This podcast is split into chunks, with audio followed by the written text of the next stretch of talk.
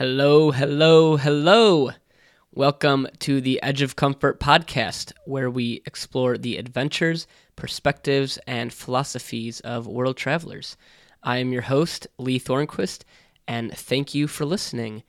Real quick, before I introduce today's guest, if you have listened to past episodes of the podcast or if you enjoy this one, please write a review on Apple Podcasts, either through the app on your iPhone or through iTunes on your computer.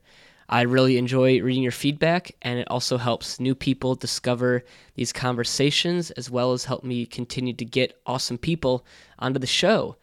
If you need a step by step guide on how to write a review, go to edgeofcomfort.com forward slash podcast dash review. So, quick question for you all. If one of your friends asked you to drive nearly 1,500 miles round trip to Mexico this weekend in order to get tacos, would you jump at this opportunity or quickly say no? If you thought yes, then I think you would get along great with my guest today. On today's episode, I talk with Julian DeSchutter, who is a builder of companies, charities, projects, cultures, communities, and an overall fascinating life.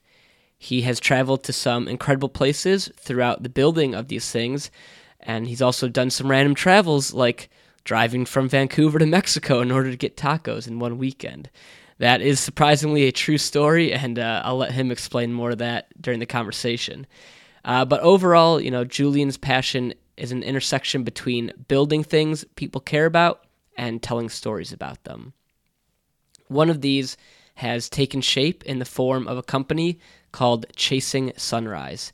Chasing Sunrise is a community that understands life is about waking up every day and going after the things that we truly want, and also living in a way that our 9 to 5 and 95 year old self will appreciate.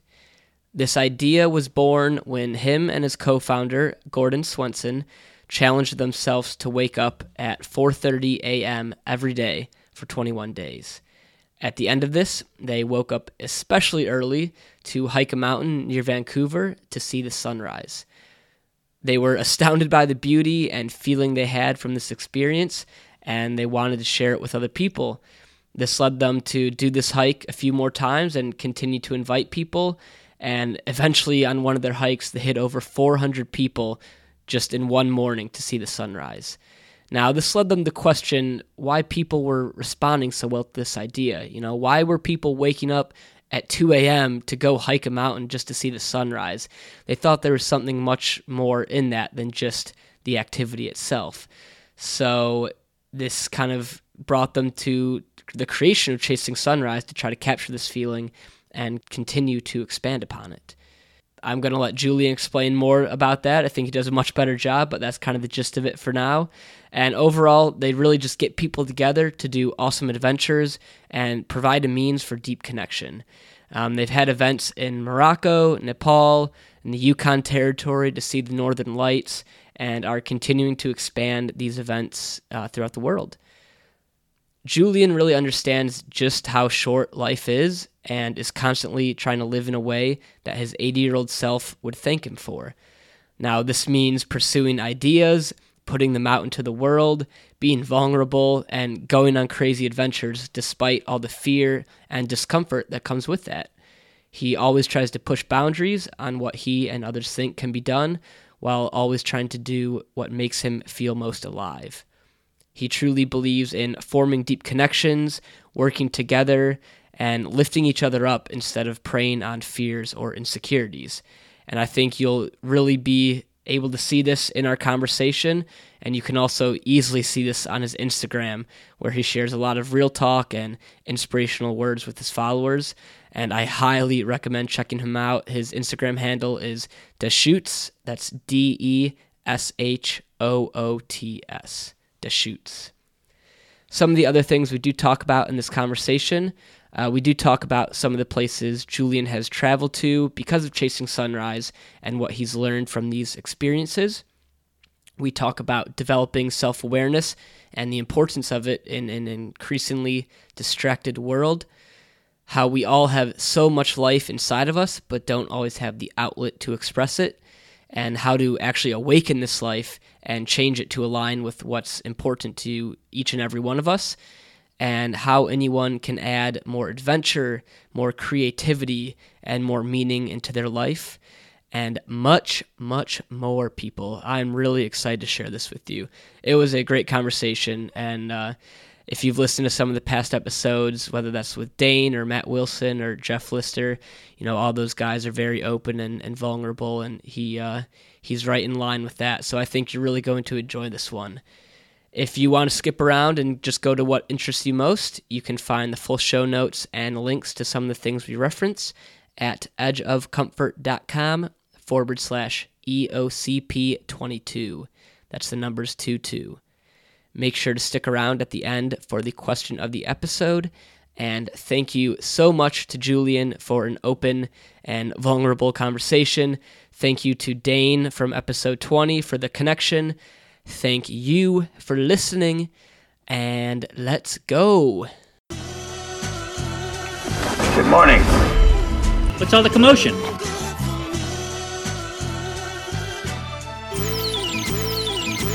Wow.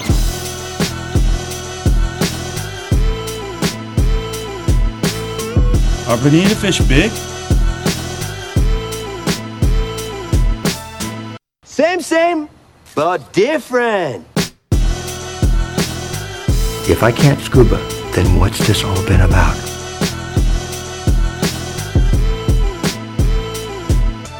Welcome to the Edge of Comfort podcast with your host, Lee Thornquist. All right, hello everyone. You are live here today with uh, myself and Julian DeSchutter out in uh, Vancouver, I believe. Is that correct? Yeah, that's correct. Vancouver, Canada. All right. The only place that didn't get hit by the the frozen spell this last little bit. Oh, really? Yeah, it's been. I was getting pictures of all my friends out east, and I'm skateboarding down the street in a t-shirt. that is very fortunate for you guys. Then we just had uh, quite the fun Arctic burst here in Chicago, which I'm sure if you know anyone in this area, I'm sure you saw on Instagram or from the news or everything. But uh, but yeah, that's great. Um, so we've got a lot to talk about today. I'm really excited to, to talk with you after um, hearing from Jeff and from Dane, who just found out you know both of them. Well, I knew you knew Dane, but just found out you knew Jeff.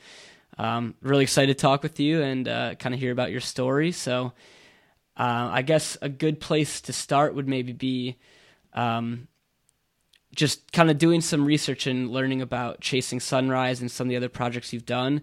It really seems that a lot of kind of the reasons behind your endeavors and entrepreneurship things are because of like something very meaningful and deep to you and not just like I don't know, something much more greater than yourself, it seems, and kind of something that makes you really get excited and um, I've seen you use, you know, makes you feel alive. So I'm wondering if you could tell me a little bit more about what are the things that come to mind when you think of, you know, these are the things that truly make me feel alive and get me excited and kind of day to day I want to be focusing on these things no matter where I am. Yeah, man, I think that's I think that's such a good question that so many of us don't spend nearly enough time thinking about. Um, and for whatever reason, ever since I was just a little kid, I've just had these like little urges inside. Um, and at the core of it, it just really comes down to the two words of honoring myself. Uh, and not in an egotistical way, but just really realizing like, who am I and what do I want from this one shot here? Um, and that's really been a massive driver behind a lot of my decisions. I did go to university, um, was going to be an engineer, ended up dropping out of engineer school, was then going to go into business, ended up finishing the business degree, got to the end of it and realized that that side of the world wasn't that good and just slowly shaped me into entrepreneurship. Um, in a lot of ways, because I really wanted to be connected to the outcome of what I did.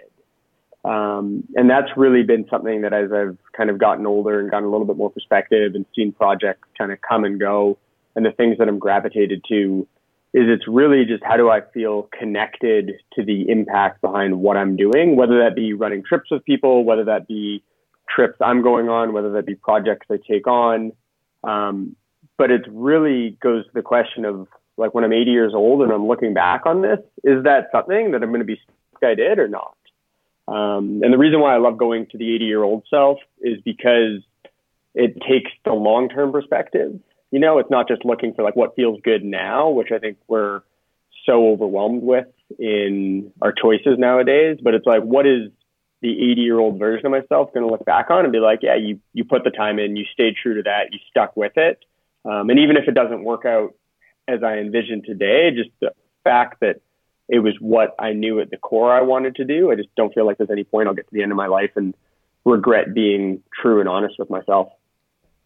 So, was there a time, whether that's at university or shortly after, where you felt like you weren't honoring yourself? Was there like a time where you felt split between what you're actually doing and what you knew deep down you wanted to be doing?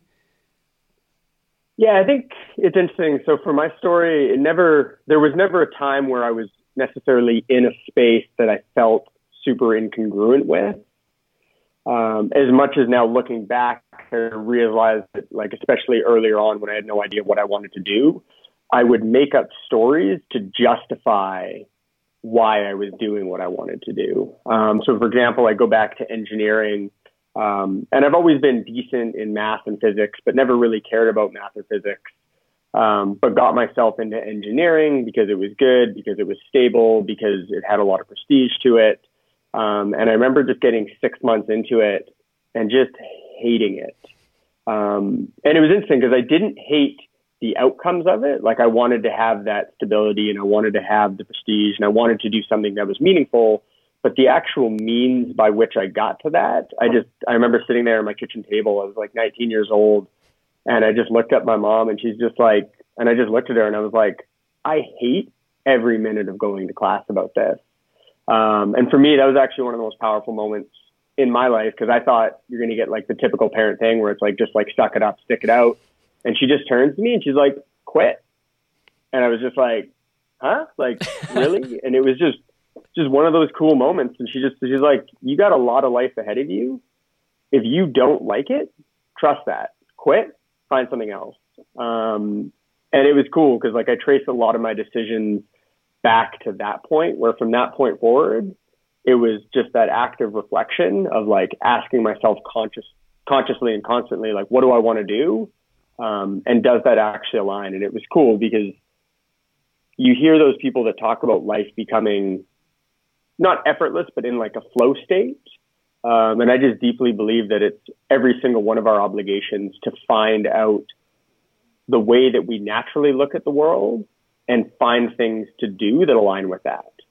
Um, and you see it, like the people that excel in all their fields are the ones where it's not, they're not grinding out in how they show up. They might put a shitload of work in. Um, but really from that point forward, that was my pursuit is asking myself, how do I look at the world and what do I, what can I do that aligns me with that? So yeah, I guess so. Those two questions you maybe ask yourself, but um, yeah, how did you first start making that shift? You know, if there's someone out there right now listening who's like, that totally struck with me. I, I feel like I'm in that exact place where I'm not doing what I want to be doing and I need to make a change, whether that's quitting my current job or field and finding out something that actually moves me at a deeper level and going into that area. Like, what are some of the maybe first or second steps someone could take to make that shift, whether in their mind or in the, actually their actions? Yeah, I think that's such a powerful question, especially nowadays where we're just overstimulated with all these just say alternate lifestyles, um, almost to the point that we're shamed to them. You know, like if you're if you're sitting in a nine to five and you're watching and you're scrolling through Instagram at work, like you're not seeing other people doing what you're doing. It's like people having fun, people traveling, people doing this, people having all this freedom. Um, and the truth is, for most people, that amount of freedom and that lifestyle probably wouldn't work. Um, and so, like, my advice always to myself and anyone else is just like, one, take a step back and breathe. You know, like, just it's easy to get caught up in the emotion of feeling that. And then, two, just get really, really interested in what you're curious about um, and what you're not curious about. And that was a really interesting thing for me because I had a bunch of friends that were doing the travel thing, and I just I looked at their lifestyle and I was like, it looks good, but I'd be miserable without some sort of grounding, just for myself personally. Um, and I started to pay attention to like what books was I more interested in, what articles would I naturally look at, um, and I ended up falling in love with human psychology. And it was one of those things like I go back to engineering and I'm like, what does human psychology and engineering have in common? And on the surface, it's nothing. But underneath, engineering, well practiced, is just the building of a city. Human psychology in practice is just the building of a life. Um, and so it was really cool to start like right at the beginning and just really pay attention to those little things I got curious about. Um, and from there was just willing to like lean into them. And it didn't happen overnight. Like I wasn't sitting there in the beginning being like, I love human psychology. It just started more in the sense of like, oh, that book was really interesting. Let me go find another one and another one and another one. Um, and then there was a whole bunch of interest in there that like I started to pick up and fizzled out, you know? And so over the past 10 years, it's just it's been this constant refinement of taking the curiosities that I have and being willing to lean into them. So one of those, or actually, real quick, back to the kind of the Instagram thing because that's I really liked what you said about that because I think so many like the the influencers on Instagram nowadays.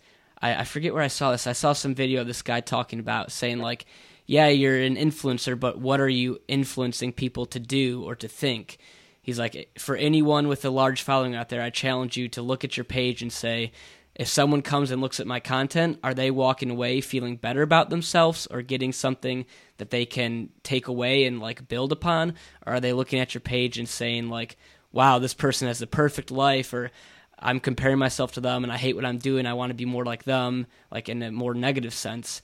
And one of the things when I was looking through your page was just like, wow, I, I was reading your captions and everything and you know, your pictures are incredible, but I didn't feel like, oh, I want to be there right now. It was like, I was reading what you were saying, and it's like, hey, this here's someone who's just trying to be open and like help everyone out in whatever way that works for them, you know.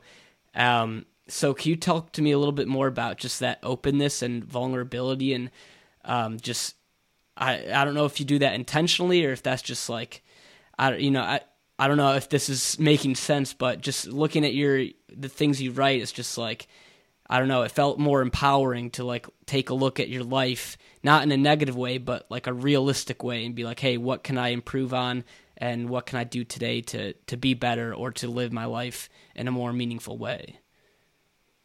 Yeah, man, that's yeah. So to answer your first question, I absolutely do it intentionally. Um, I think right now we live in what is possibly the craziest time to be alive just because of the exposure to different people, to different lifestyles, to different energies, to different beliefs. Um, and then also on the other side of like the influence, you know, um, and the influence that we're seeing is real. But I think what you said there is like, what are you influencing and how are you influencing is the biggest question systemically that we haven't really looked at, you know, and it's kind of the wild west right now. Um, and whether that's good or bad is yet to be seen, you know. But like for myself, it's it's kind of that thing where we know that making people miss out gets them to act in a certain way, or we know that altered images makes people respond in a certain way, you know. And so I think like every single person as a human has an obligation to those people that are following them. Um, and there's such a gray area in this where there's that line between like I'm just sharing my life and other people watching my life, it makes them feel bad. You know, and that's that's the big gray area debate. But there's no there's no debate in the fact that if you're constantly comparing yourself to other people, you're probably looking for ways you don't stack up. You know, and and I think even when you look at the way that we've quantified, say, Instagram, right? Like you're looking at these people and certain things get more engagement than others. And as humans, we're wired to go do those things to get a better score, you know? Um, and so it ends up creating this mechanism that everybody wants to end up looking and going in the same direction. Um, and you see that with travel, you know, like if you put real experiences from travel, they don't get much engagement. but you put these really beautiful pictures up there and they get a ton. And so all of a sudden you have everybody basically posting the same stuff. Um, but what we often forget is that for every like, for every follower, for every interaction is a real human being that is sitting, thinking, and feeling on the other end of that, minus the bajillion bots. Um, right? that's, a whole, that's a whole other topic. Um, but yeah, as, as anybody with even a hundred followers, you know, like I think you have an obligation to sit there and post something and be like, what the hell's in it for the person sitting on the other side? Um, and I think there's just so much more connection in the authenticity and the realness. And I always think about the question of like, if you look at engagement as a binary like or not like, but what we don't look at is depth of engagement. You know, like I've had somebody that shared a moment of struggle that I didn't even respond to that still to this day, three years later, shapes my life. You know, and it, from their end, it was that moment of openness and vulnerability and them just saying, here's the shitty part.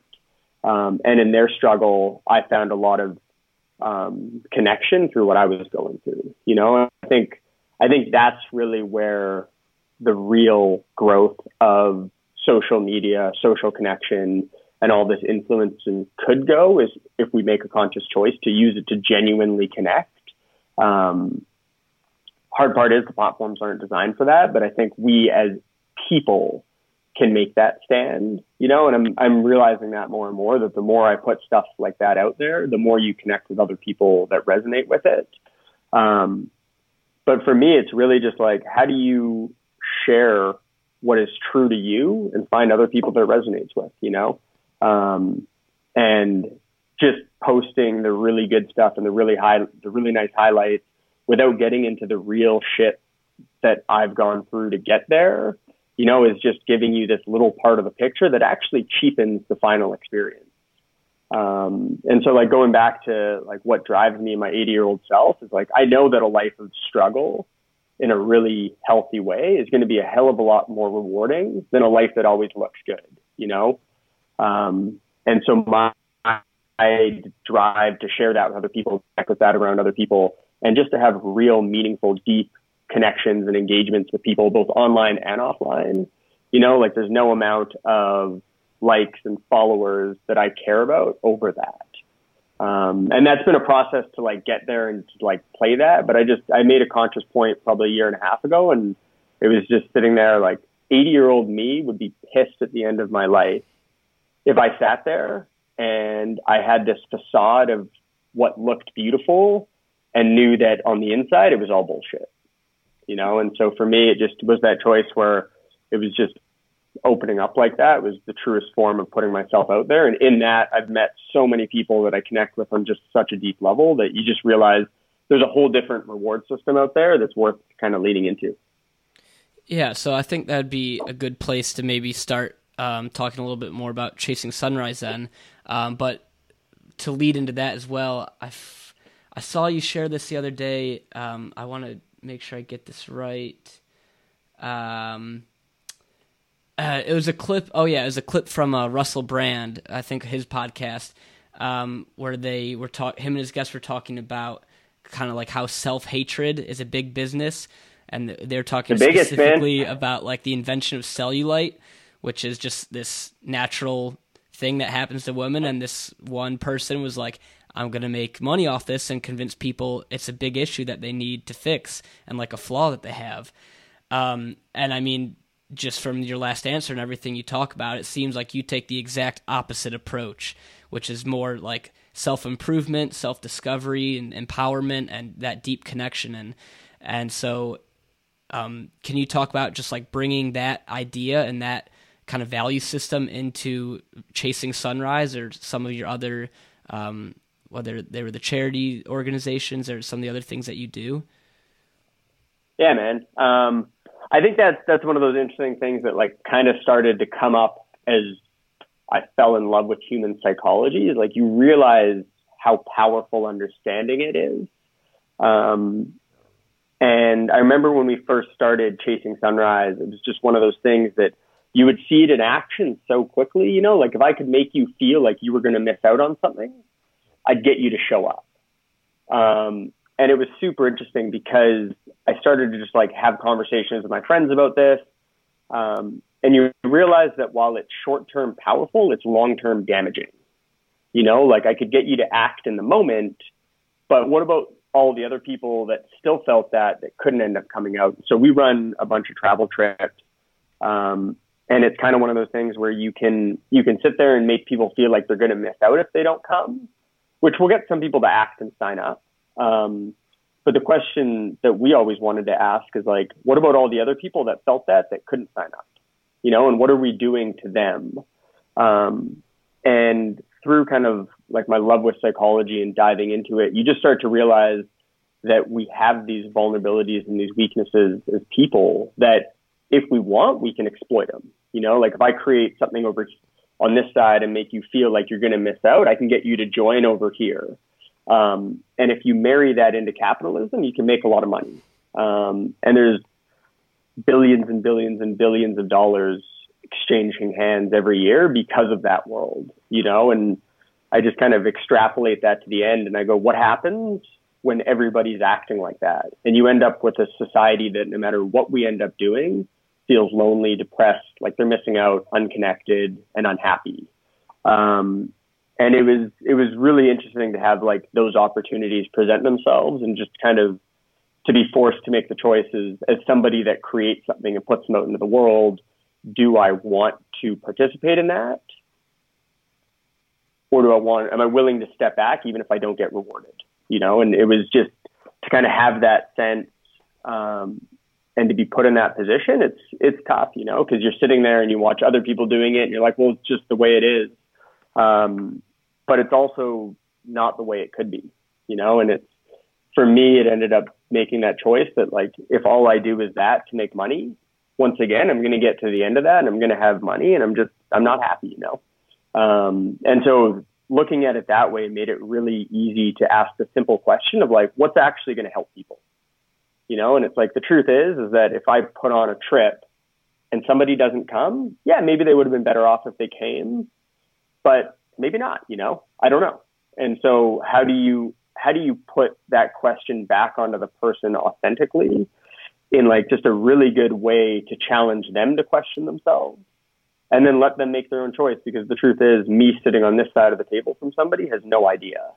Um, and I think if you start to like honestly look at advertising and influence in that way now, and you start to ask honest questions of people, it just changes the entire game.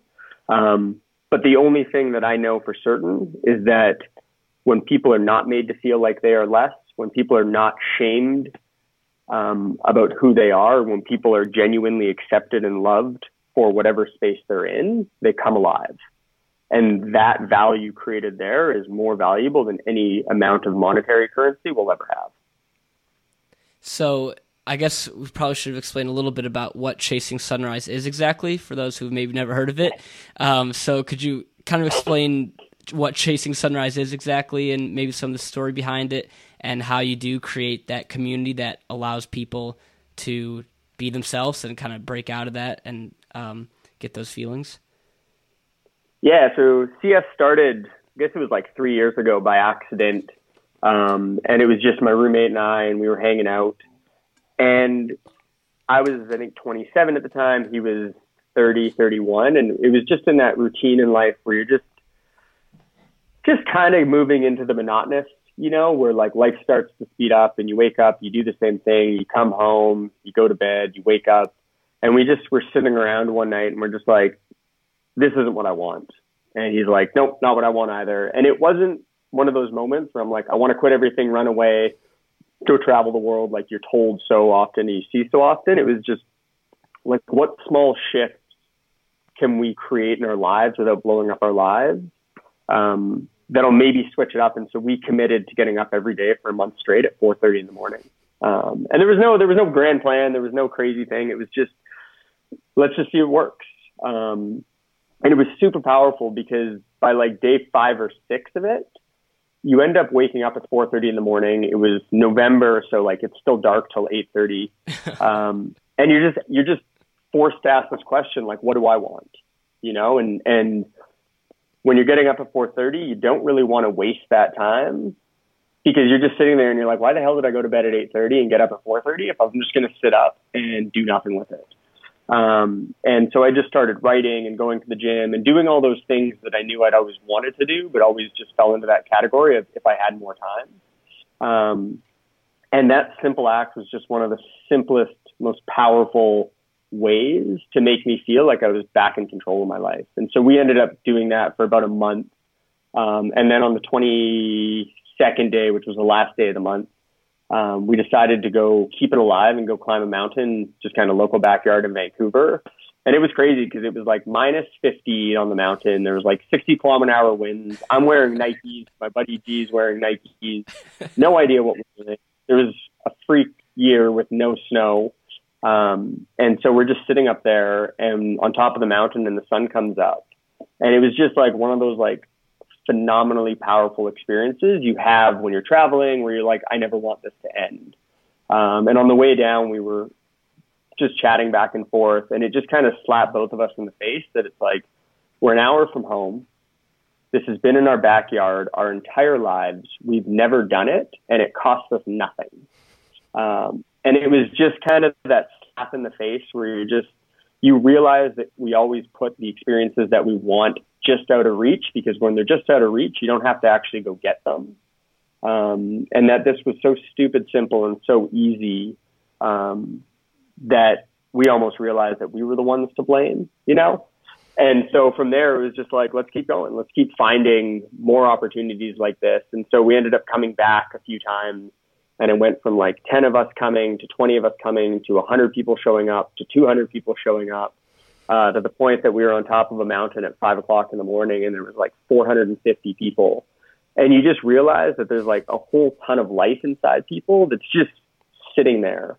Um, and so from that point, it was kind of this thing where it's like, we don't really know what it is why people are showing up, but we just know that like at the core of it, people want to live, you know, like they want to live these just really aligned, engaged life and be surrounded by people who align with them. Um, and so from that, this community basically formed. Um, and so for the last kind of year and a half, two years, we've been building this community up predominantly in Vancouver and then slowly expanding to cities around the world.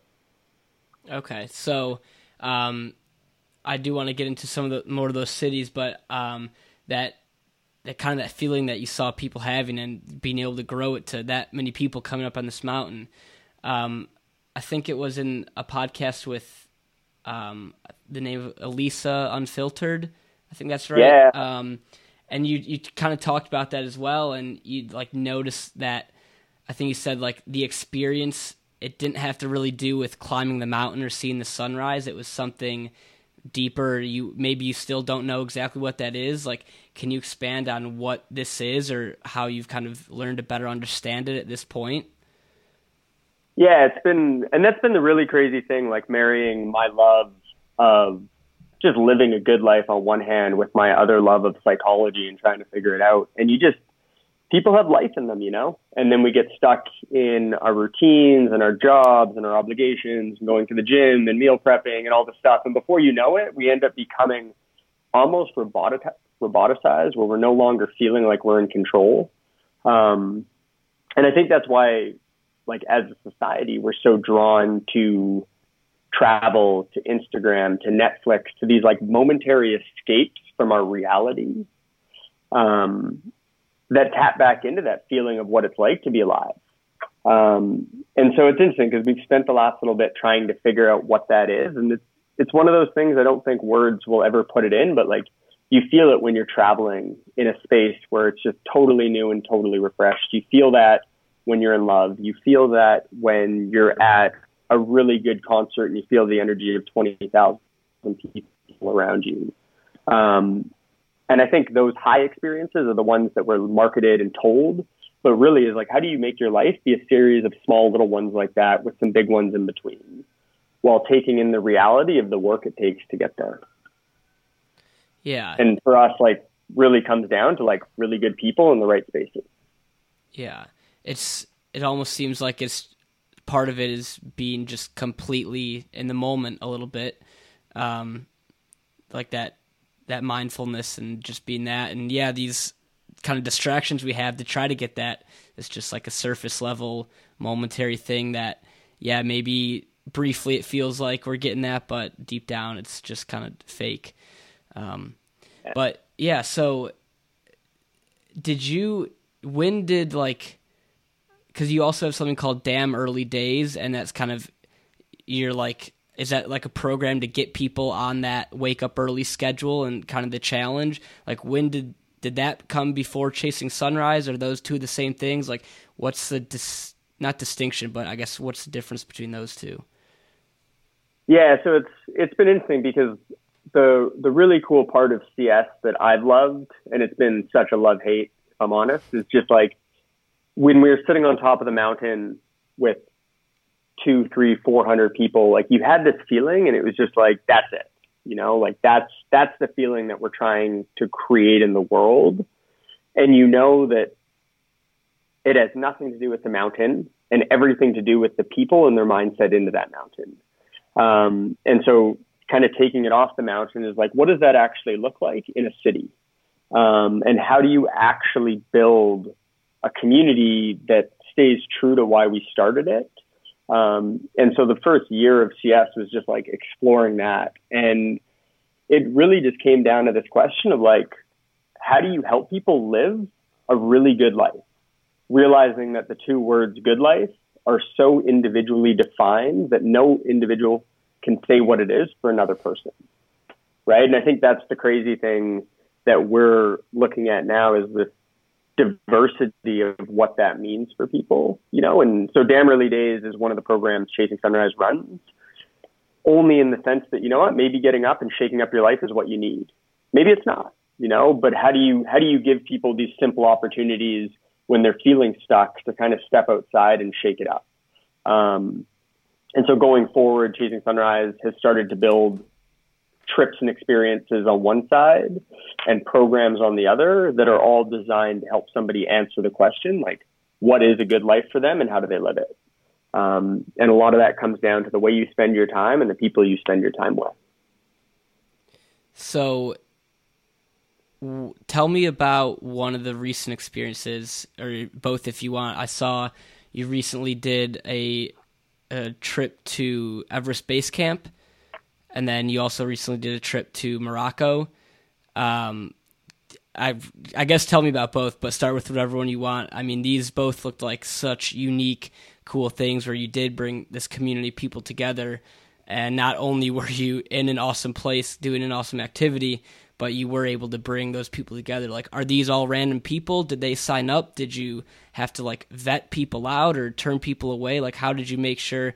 Okay, these twenty or so people who are here you know, we know that this is kind of the the right people for this event or this community. Yeah, so it's actually been a really cool thing um, that we've like just played and experimented with. Um, so one of the big things that we're really interested doing as an organization, like you go traveling, you meet these people, you have like these surreal experiences that cement you together, and then the trip ends and you kind of go poof, and you never like half the time you don't see any of them again. Um, when you think about like the biggest experiences in your life, like you want that social cohesion with the people that you're there. And so it was cool, like chasing, um, we went to Everest. There's a trip called Chasing Everest. It was the first time we'd ever done a trip that big outside of Vancouver. Um, but a majority of the people, I think probably of the 32 people went, 28 of them were all from Vancouver. And so it was cool because like before the trip, everyone had met up, got to know each other. A whole bunch of them trained together. They end up coming on this really crazy experience. Um, for some people, it was one of the toughest experiences they ever had in their life. Other people shifted them in certain ways, and then they come home and the trip is done, but they still have all those people that they've gone on the trip with. Um, and that's for us really where this magic happens, you know, where it's like those are those people that you watch social circles shift, right? And you find these people that you're like genuinely aligned with, that you vibe with, that you want to go travel with, that understand who you are, push you to be better. Um, and you only really find those people by meeting a lot of people and kind of going through different experiences with them. And certain people fit in your life in some ways, and certain people don't. Um, but then you find those people and you're just like, we're going to be friends for a really long time.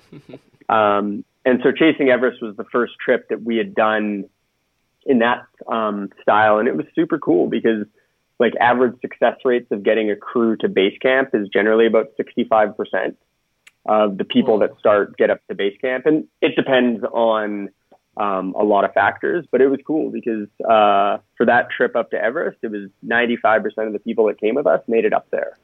Um, and it was cool because we started asking people like how many times they wanted to quit throughout the trip. And it's like every morning when I wake up. uh, but you're surrounded by all these other people that you're kind of going through the fire with.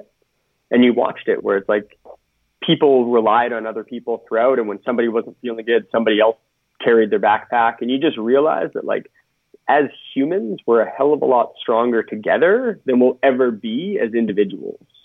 Um, and so that trip was really powerful in that sense of like, how do you both honor the individuality of all of us as people, but realize that we're all still together in this big, crazy thing called society? Um, and to do that on like a small scale where it's just 30 of us, and then to do that on a large scale as a city, you know? Um, and I think as the internet and through globalization, as we make the world smaller and smaller and smaller, we're going to see a lot more of that discussion needed.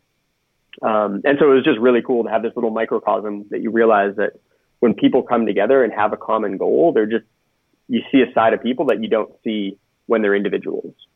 Um, so that, yeah, that trip was really, really cool on that. And then, uh, we followed that one up with, uh, Morocco. So we just got back from a trip to Morocco. Um, 60 of us ended up doing what something called what we call a spirit quest. And it's just like, how do you pack the most ridiculous things into a single trip, almost to the point that they defy what makes sense. And so that actually started a year and a half ago when my buddies and I were chatting and we're just like, I want tacos. And he's like, you want to drive to Mexico and get tacos? and we literally drove from Vancouver, Canada, all the way down to Mexico and back in a weekend for tacos. What? Yeah, it was uh, almost five and a half thousand kilometers of driving. Actually, Dane Dane was on that. Holy Um, shit.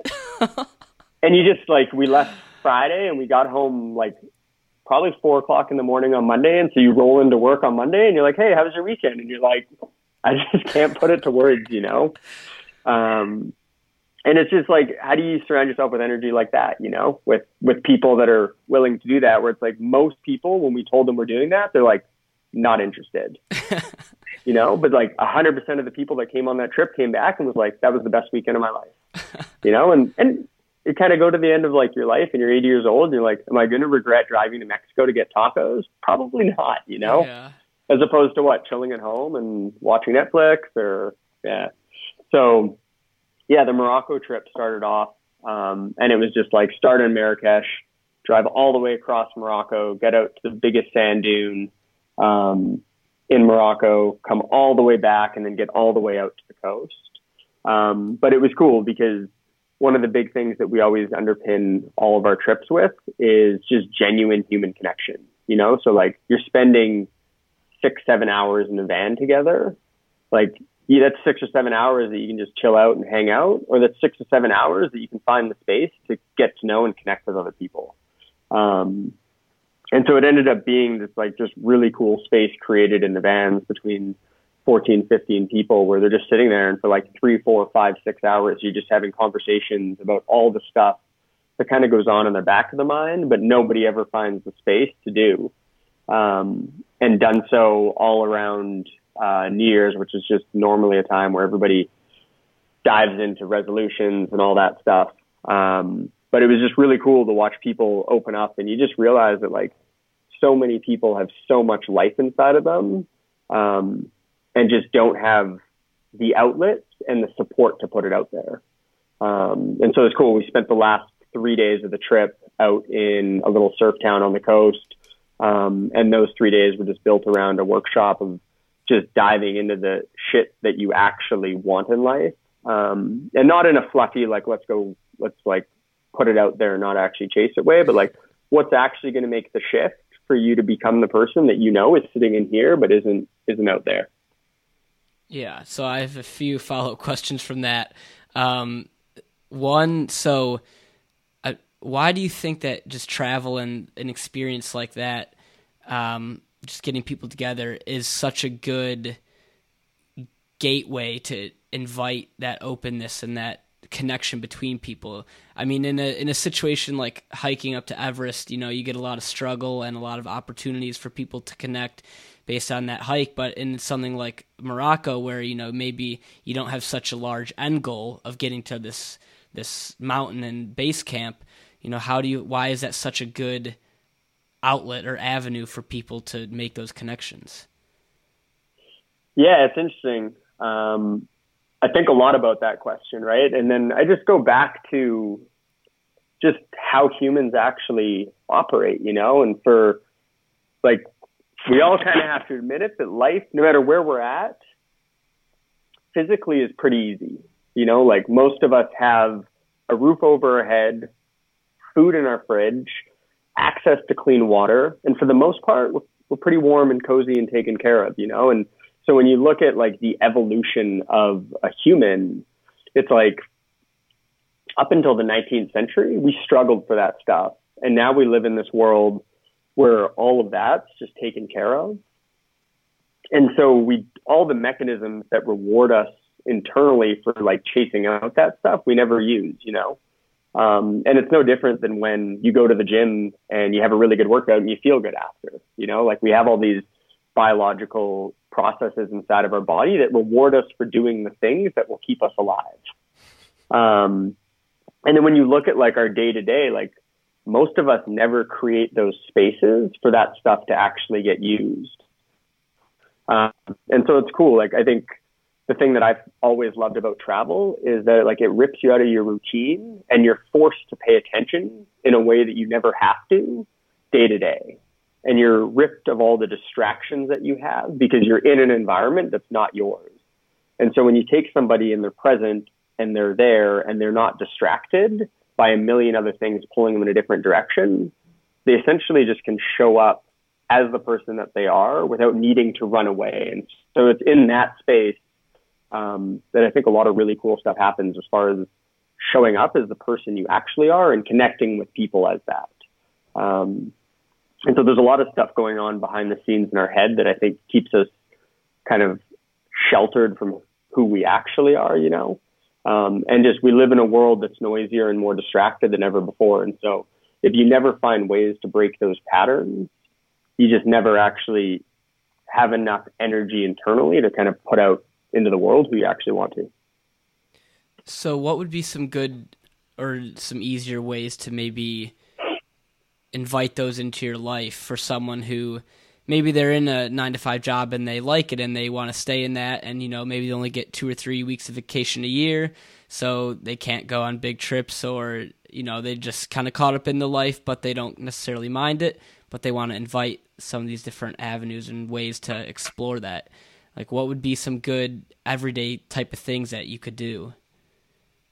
Yeah it's it's cool that you say that man because i think like right now there's this like very subtle hate on the nine to five, you know, where it's like, oh, you should be like, you should have more freedom in your life. And the truth is, like, there's a lot of really happy people in the nine to five that should never leave that, you know, like, you don't have to worry about where your money is coming from. You have job security and you have a consistent schedule that keeps most people super happy.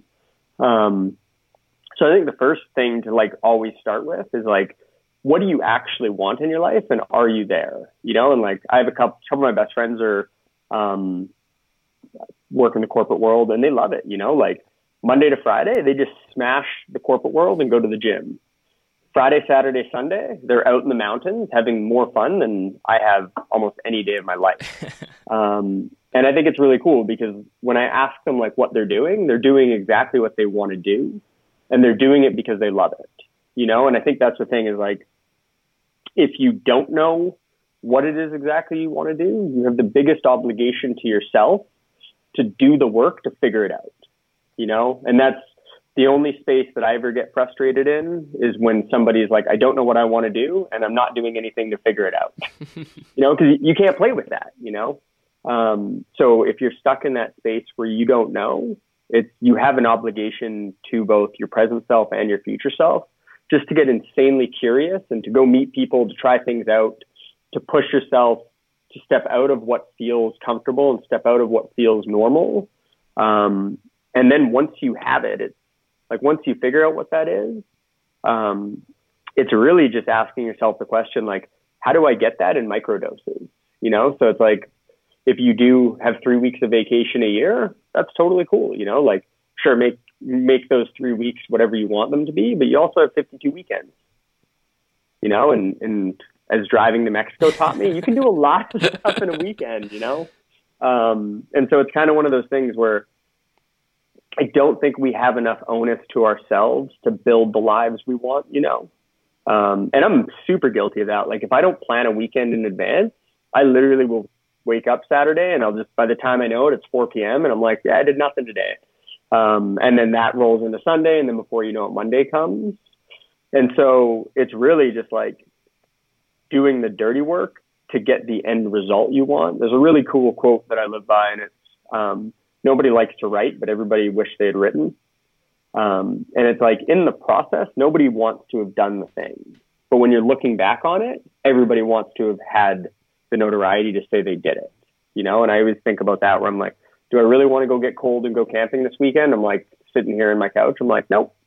But I'm like, when I look back on the weekend, is that something I'm going to want to have done? And if the answer is yes, then you just stop thinking about it and go do it. And once that momentum kicks in, um, I find it's generally pretty easy to just keep rolling forward. Yeah, it's often just getting started with something like that, which is the hardest. And you mentioned writing. I mean, just writing a blog post or anything like that. You don't really want to write, but then you sit down and five minutes of writing, then it's effortless. And yeah. just it's just getting that initial spark, that initial just all right, I'm going to sit down, I'm going to start writing, and yeah, just making that first first step happen, and then after that, it's usually just like oh yeah, why what was I so worried about? Like this isn't that difficult. So yeah, that's that's a good point. So like what other ways do you is there any like mental not tricks but maybe mental um, tips or anything that you have kind of implemented in your life if you do kind of sense that like I know I should be doing this, I know I would like to get this done today, but I'm kind of battling with myself and like if I just do this, I know I'll kind of get that ball rolling. Yeah, the biggest the biggest one goes back to people. You know, like so. For example, I don't like getting up early. Um, I just I'm a night owl. You know, I'll stay up till two o'clock, three o'clock in the morning. But I absolutely love the feeling of having gotten up early and how productive I am in the morning. And it's like one of those things that when I'm solo by myself, getting up early is just always a grind. But when I rely on other people who find it effortless, um, it's so easy for me to stay accountable to them. You know, so like I'll take my training partner at the gym and I'll make sure there's somebody that gets up at five o'clock in the morning and loves it. And then I'm now socially obligated to them to get up. You know, so it's no longer a war of me against myself. It's a war of me staying true to my commitment to another person. Or for example, like if you're somebody that thinks they want to get outside but always struggles to do it, go make friends with two or three people who always find it effortless and they desire to get out there so bad that they just are always out there and then commit to them. You know, no longer is it like you having to pump yourself up to get out there. You're just having to stay true to your commitment to another person, which we're so much more wired to do. So it's really, yeah, just, I think that's the big thing that we don't spend enough time on is like, who are the people we're surrounding ourselves with and are they going to help us become who we want to become, or are they going to help us? Or are they going to hinder us from getting there? And the hard truth is that if they're not going to help you get there, then they're probably not people you want in your life, right? But we, we're almost afraid to go in there. That doesn't mean they're not nice. That doesn't mean they're not good people. Um, it just means that they're not super aligned with you.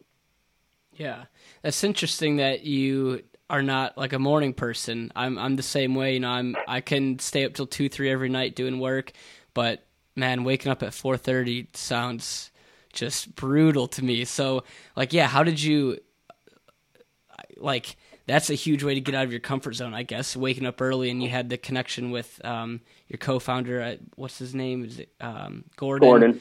And um, so, yeah, I guess like, can you tell me a little bit more about those first like 21 days when you were waking up and like making that realization, like, hey, this is something that even though I'm a night owl and I like staying up late, like I think I could implement this schedule into my life. Yeah, it was cool. Like that that experience for me like solidified a lot of what I want for my life, you know, where it's like I don't like getting up early, but I like what doing that has brought me. You know, in the sense of like I don't necessarily like going to work, but I love what going to work brings me. Um, and it taught me to really separate the feelings I have around doing the work and realizing that almost all good things in life come on the other end of difficult things. You know, and so it was cool because for the first 21 days when we were getting up, it's like I would get up some mornings and I'd have no problem and he'd still sleep in. So like 431, I'd be over at his door. We lived together. Um, and I'd just be knocking on the door and it's like, cool, man, your turn to get up. You know, and the days that I slept in, he'd be on my door and be like, yo, man, time to get up. And you just realize that like we're so pushed this individual narrative that it's like we got to do it all alone that it's actually became a point of shame to ask for help from other people. Um, and that was just one of the craziest things for me is like, I'm a pretty, um, go person. And I just realized like how much shame I had around being willing to ask others for help in areas that I didn't succeed in. Um, but how much easier life gets when you're just willing to go and do that and ask other people. And then, of course, it works phenomenally well when you're willing to reciprocate that in the spaces that you excel. You know, and you start to build a good enough group of people that all excel in different areas, and all of a sudden, together, you guys can do so much more than any single individual could have done on their own. Yeah, that is interesting. It's kind of like the individ doing it all on your own is almost romanticized in a way, like oh, or Absolutely, like you hear like self-made millionaire. It's like no one is a self-made millionaire. No one's self-made anything. Like at some point, there's someone along the line who's helped you, or you've had to lean on for help, or so. yeah, even even when you look at the way we romanticize like people that build companies, you're looking at someone like Elon Musk, and it's like we look at it as like Elon Musk is doing this, but no one sits there and adds the very very important piece of Elon Musk and his twenty thousand employees you know, like it's it's not this one dude that's shifting cars and space. It's like he's literally got an army of people that believe in what he's doing. Um, and so it's interesting because that was a huge growth point for me, like even with Chasing Sunrise, as far as like building something that extends beyond myself. Like at some point, you have to ask yourself, like, do I want this to be like a solo thing? In which case, I'm in control of it all, I'm responsible for it all, and it'll only ever be as big as I am or are you willing to like let go, let other people in, give up some of the control, but start to build something that other people can contribute and it's bigger than yourself, you know? Um, and I feel like just the way we're, the way that the self individual is proponentized right now in the sense that we idolize them. So many of us don't realize how much power is in that, like letting go and being able to work and play with other people. And that, that's really where I think like you're starting to see this with the internet um, and social, where you're having these groups of people come together, where it's no single individual person is leading, but there's massive groups of people leading certain belief sets, and overnight they're toppling just some of the longest held cultural beliefs. Right? You see that with feminism, you see that across the board in all these different areas, and it's it's just another knock or another point to just how powerful humans are. Yeah is chasing sunrise the first major thing you've kind of had to do that to like let control let go of control and let other people into it and kind of spread the responsibility is that kind of the first major test you've had with doing that yeah i would say yeah i had a company when i was 19 um, but it was predominantly solo you know i had employees but it was predominantly my thoughts and my vision um, and so chasing sunrise just it's been a crazy amount of growth to get to the point where it's like it was big enough that I couldn't. There was no way I could hold on to it all. Um, and it just basically came to this point that it's like if you hold on to it, you'll kill it and probably yourself in the process, or you let go and just trust that this is where good stuff happens. You know. Um, and it's crazy because the second I made that choice to do that, it's like all these people started to come out of nowhere and they're like, I believe in what you're doing. I want to help. You know, and, and you just realize I think that's been one of the most powerful things about like putting out to the world what you think is you realize that so many of us are on the same page. Hmm, that's interesting. I had uh, I've had someone else on the podcast use that exact expression, kind of putting out into the world what you want and having it work for you in a way. That's fascinating, actually. Um, but yeah, so other than other than kind of letting go of some control and allowing other people to help, what are some other major lessons that you've learned through this chasing sunrise journey? Oh man, that's that's a long repertoire. Um, yeah, it's been it's been one of the craziest journeys just to realize like even for myself. Like I think anytime you go to build anything, like you're literally putting yourself out for the world, you know. Um, which I get why people don't do it. It's scary as hell, man. You know, and like so much love for guys like you, even guys like Dane, who just constantly throw themselves into the world, and it's that like take me as me take take me as I am, you know.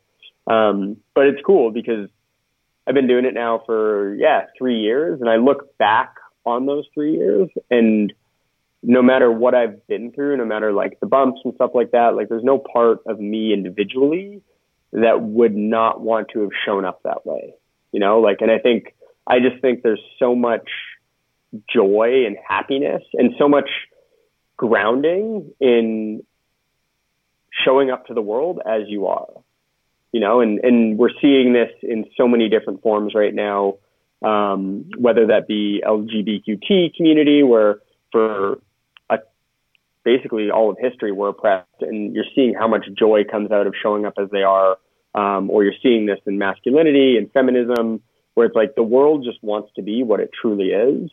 Um, and it's been really cool for me as somebody who's building something to go through that and have this mechanism that asks me every day, like, are you showing up as you want to, or are you trying to be somebody else and then to be surrounded by people? Like, I wish more more people had that chance to have that mirror.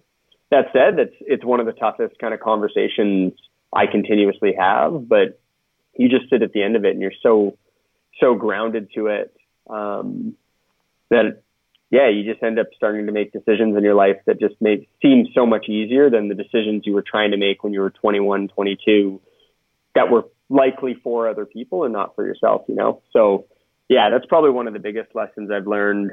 Um, and then the second one is just like how, how much people want to help, you know? That's kind of going back to that control thing. Um, the more you let go of that and the more you empower other people, the more you realize like, as a group of people, most of us just want the same things. Um, and that as Chasing Sunrise has grown, it's become more and more of a platform for other people to build within rather than us building. Um, and that actually is what gets me most stoked for the next little bit is like, how do you build something that lets other people come into and build what they want, all done so in a way that it's still aligned with the reason why we started it? Is that so have as you've grown and had more people come in, has that um has that have you think that's been harder to control or has it just kind of taken a life of its own and since you kind of laid down the the framework and that initial road I guess is just kind of built off of that? Does that make sense? Yeah.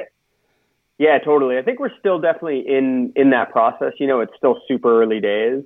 Um so it hasn't it hasn't moved as much as it will in the future, you know. But I think a lot of that early on was really us being like just trying to wrap our heads around what this thing is. And it's cool because the more grounded the team gets in why it exists, and that's literally to facilitate humans becoming who they are, um, the easier it gets for us to step back and say, cool, like for this person over here, that's this bubble. For somebody over here, that's about health and fitness and for it to take multiple lives of its own while all staying true to the reason why it was founded in the first place. And so I think I'm really excited for the next kind of 18 to 24 months where I think that foundation is almost done being laid. And from there, it's just starting to build it up, connect with the people, put ourselves out there continuously, um, and continue to learn. Cool. So, where are some of the other places that Chasing Sunrise has taken you? We mentioned Nepal and Morocco.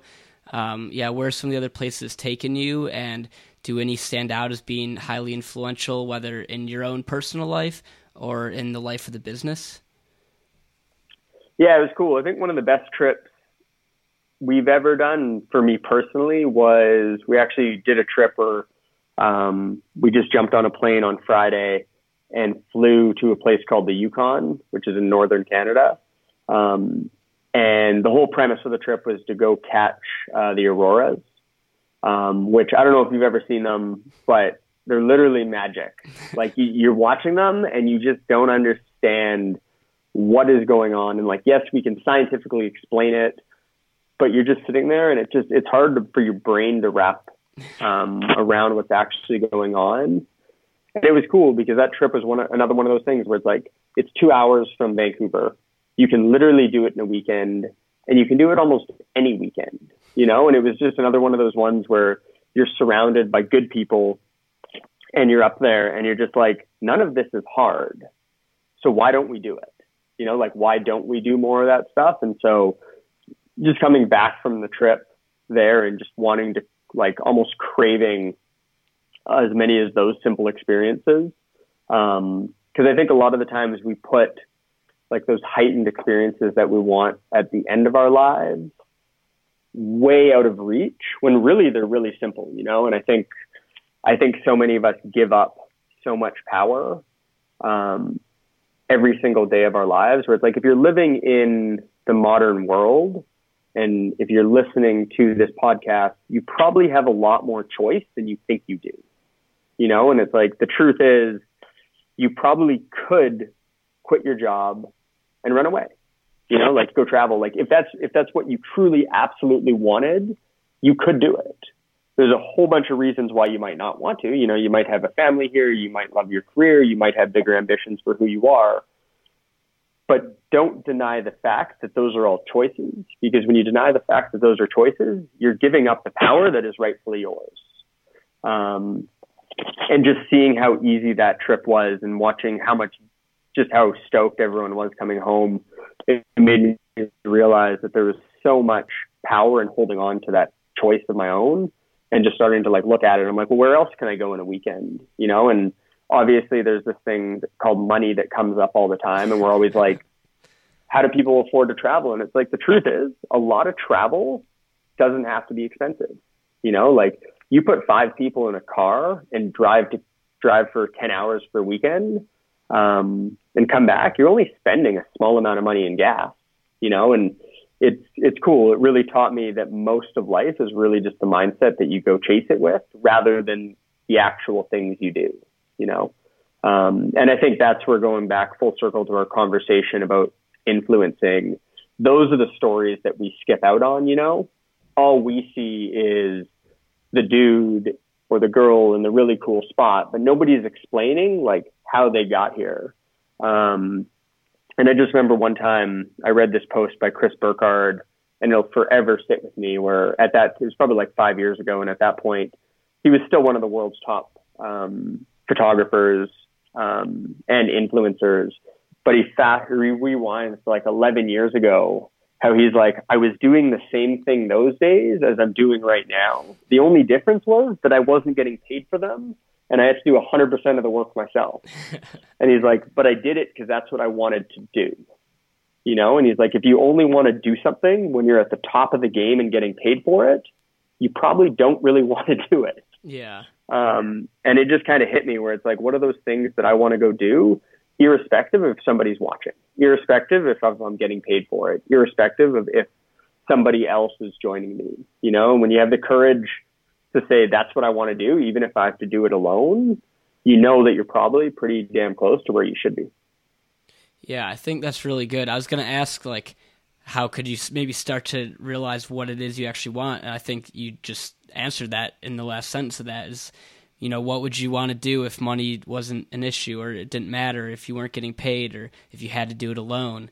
I think that's a really good place to start and identifying those things that, you know, this isn't something that I want to do because of what it's going to get me, but I like it simply because of the activity. I think that's probably a really good place to start and a good thing yeah, good thing to ask yourself. Um, yeah, and especially nowadays where it's like we're so herded into like a small number of things where it's like everyone thinks they want to go be a travel blogger because everybody else is a travel blogger, you know? Um, but it's like the truth is, is that you got to explore those things for yourself and you have to be willing to do things that nobody else is doing. You know and there's there's a hilarious quote from Kanye West of all people and it was like 2004 and he's blowing up and everybody's copying his style.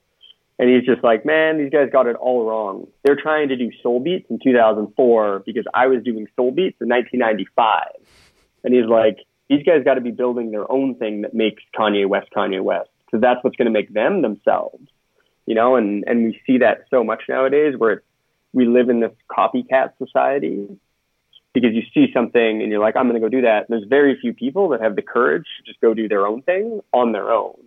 Um, but the truth is, that's where all the good stuff is, and that's the only stuff that's ever going to actually make somebody fulfilled on the inside.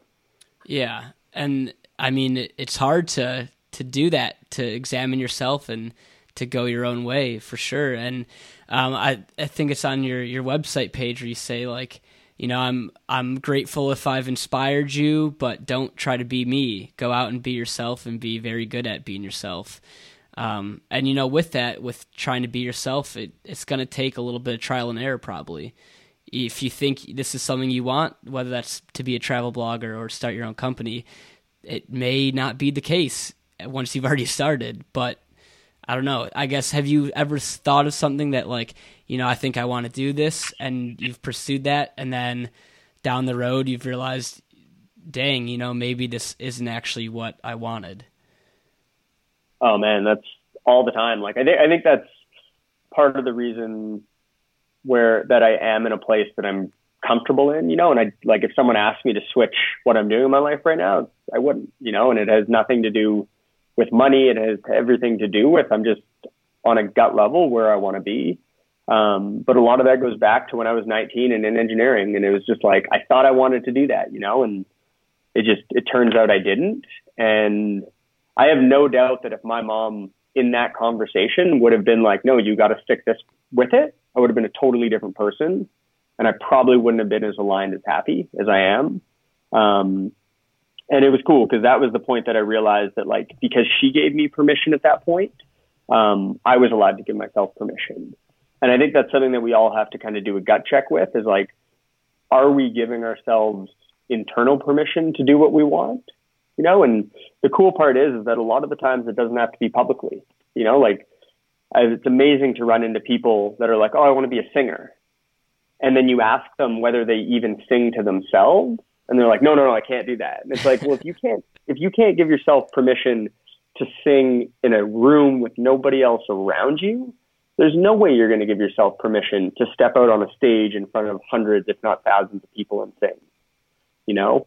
Um, and I think a lot of getting to a life that somebody is actually engaged in is that permission with themselves, you know? Um, and it's, it's actually not just doing the work, but shipping the work and shipping the work doesn't have to be out to the world, but make sure it's done and like actually be willing to do the work. Because if you're not willing to do the work and you're not willing to give yourself permission to play in that area and screw up and kind of get dirty, the truth is you're going to live your entire life as a pipe dream where it's like, oh, one day I'll get to that. One day I'll get to that. One day I'll get to that. And then you get to the end of it and you go, oh shit, I didn't do it. Right. And that's, you just look at the numbers. It's like 85% of people that are lying on their deathbed. Number one regret is that they weren't true to themselves. You know, like that, that was the number for me where I'm like, cool, this, this shit matters. Yeah, that's powerful. Those 85% of people, if they're saying that, like, you know, it's beyond just status and money and, and all that, at least for not everyone, but, you know, uh, just to identify that, you know, that's to be able to do that at a younger age, um, you know, I think that's that's powerful and very cool. Um, and so part of this is definitely um, comfort zone type stuff. You know, it's easier to copy someone because you already know what to do. Oh, they're doing this, so I need to do that. You know, I don't have to ask myself the hard questions. I don't have to go out and do the activities that are difficult and new to me and are going to push me into a place where I've never been. And that can be scary and challenging to do from where you are right now. Um, and you, I think it was yesterday or two days ago, you tweeted out, or not tweeted, um, put something on Instagram, some quote that said, Your comfort zone will kill you. And yeah. you added, It won't immediately, but eventually you'll kind of realize how always playing it safe will hurt you and kill you in a different sort of way. Um, can you explain a little bit more about like this quote and what it means to you, and uh, maybe an example in your own life or in the business of not playing it safe and kind of going after that, even though it was outside of what you were comfortable with? Yeah, man, it's it's cool because I think I just always I always try and find those little things that like resonate with me on like a gut level, and it's like the one the one about the comfort zone, like you hear it so much that it's almost just become background noise. You know, like okay, cool, get out of your comfort zone, da, da, you know, like to the point that you just don't even pay attention to it. But when you wind back to why it is so ubiquitous, it's like the reason why it's everywhere is because it's fucking true. So how do I, as an individual, remind myself of that as much as I can? You know, and whether that be through having like things like that that I'm constantly putting up there. Part of it is through publishing things like that publicly because you put it out there and now someone can hold that up against it and be like, Hey, I thought you were that. I thought you cared about this stuff, you know? Um, and then bringing it right back down to the daily, um, of our lives where it's like stepping out of my comfort zone feels really bad right now. So I'm probably not going to do it. But when I go to my future self and I look and I'm like, I look back on my life and I'm like, oh, I lived a life where I didn't actually do anything. I didn't step out. I didn't grow. I'm like, that pisses me off. You know, like if I'm 80 years old looking back at that and I'm like, oh, I wanted to start a company, but I was afraid, so I didn't. I'd be pissed at myself. You know, so it's how do you, in this moment where it feels bad, remind yourself that it's going to feel way worse down the road. Um, and you just realize that that's like a flaw of human biology in the sense that like we eat things that taste really good today and make us feel really bad tomorrow, you know, and we are not willing to do the hard work today that's going to make our life easier tomorrow. Um, and so I spend a lot of my time trying to figure that out for little hacks for myself to just always remind me to do the harder things today that I know future me is going to love me for doing. And so I do that in just a myriad of ways. Like I just always write things down on post notes and leave them by my desk. Um, I took this little concept from a guy named David Goggins called the cookie jar. And it's like every time you go through one of those moments where it's difficult and tough, but it ends up working out in your favor, like write it down and remember it, you know? And then the next time you're sitting there and you're like, should I go do this thing? And you know that it's fear holding you back. You can step back in yourself and it's like, well, six months ago, you're in the same position. How did that work out for you? And you're like, cool, I'm doing it, you know? Um, because we're wired as humans to be risk averse, right? Like we want to stay in our little cozy, comfortable cave in the moment. Um, and it kills you, you know? Um, and with all that, I always have a caveat of like, if you know that's exactly where you want to be, then just chill there, you know? Um, but I deeply believe for most of my conversations with people that most of us want to continue growing um, and want to continue pushing ourselves out there. So, yeah, I think it really starts internally with like a commitment to deeply want that, even though it's uncomfortable. Um, and the truth is, is, if you're not willing to like show up and want it, it's probably never going to happen, you know, and you are better off admitting that to yourself today and now rather than getting slapped in the face of it when you're 50, 60, or 70 and don't have the energy or time to go change it. Yeah.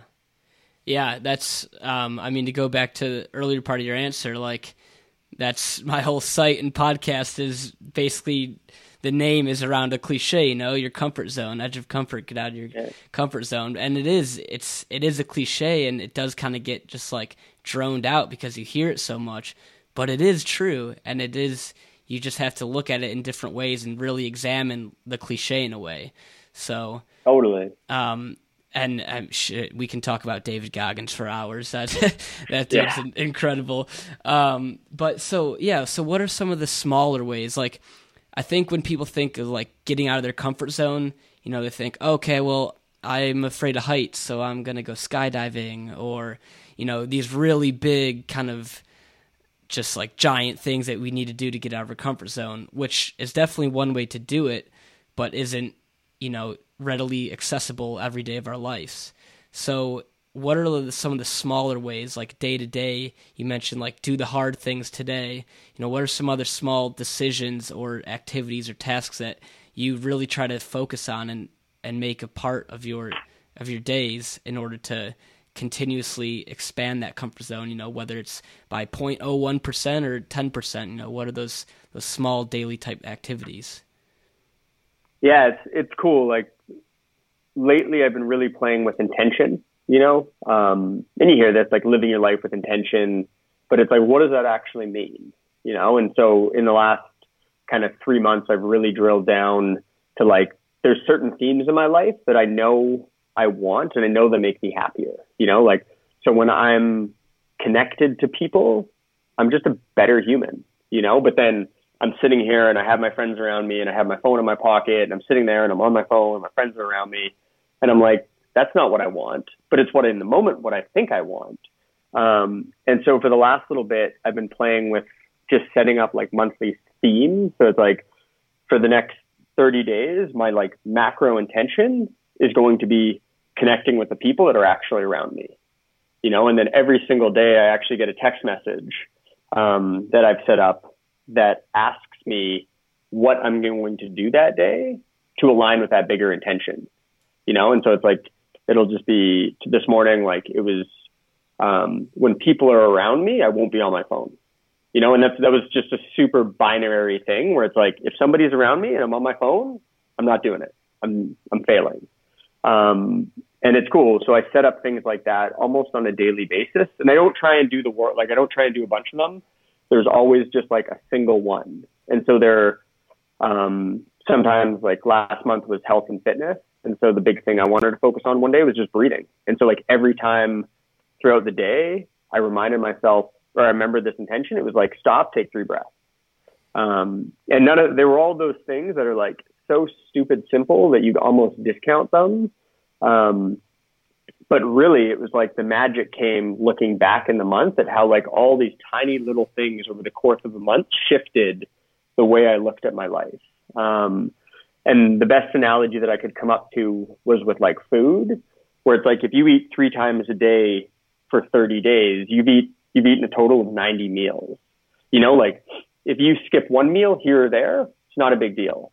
But if you skip 45 meals over that month, you're probably going to go starving, you know? And I really think that's just like the perfect metaphor for life where like we're looking for these big grandiose things that are going to like immediately shift the needle for us. And it's like the truth is life is just a series of really small decisions.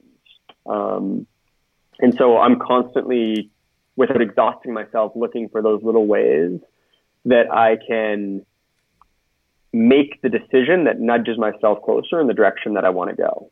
Um, and I almost always look for it to be in a way that's so stupidly simple, um, you can't not do it. So I have this thing that I do, and it's just like the one push up challenge. You know, like, cause everyone's sitting there and they're like, I want you to do 100 push ups a day. Like, I want you to do one. Um, the truth is, if you do one push up a day every day for a year, you've done more push ups than most people. Um, but the cool part is, is that I've almost never found it where like I get down there, do one and stop. You know, you're like, well, I'm down here. I'll do five. Maybe I'll do 10. Maybe I'll do 15, you know? Um, and just getting into that habit of doing a single one has gotten me into a habit of doing dozens and dozens and dozens every single day. And none of them felt like a lot of work in the moment, but added up over the course of the year, it's thousands of them, you know? And so, I'm always looking for like those little tiny simple ways that are almost so simple that they sound stupid until you watch them add up at the end of the year. Yeah. It kind of like it seems like this long-term view that you've maybe if you've always had or been able to adopt like has really had a big impact on just your life and your business and everything. And I think that is definitely a view that for myself I've been trying to incorporate more into looking at things in the bigger picture and, and that long term, like whether it's when you're 80 years old and looking back or whether it's a 10 year plan, um, just understanding like today I'm just going to do what I can to improve however marginally much that is. But over 90 days, over one year, over two, three, four, however many years, that's going to be huge. And that's it's kind of hard to take. I, Maybe you can expand on this a little bit better. Are we wired to think short term?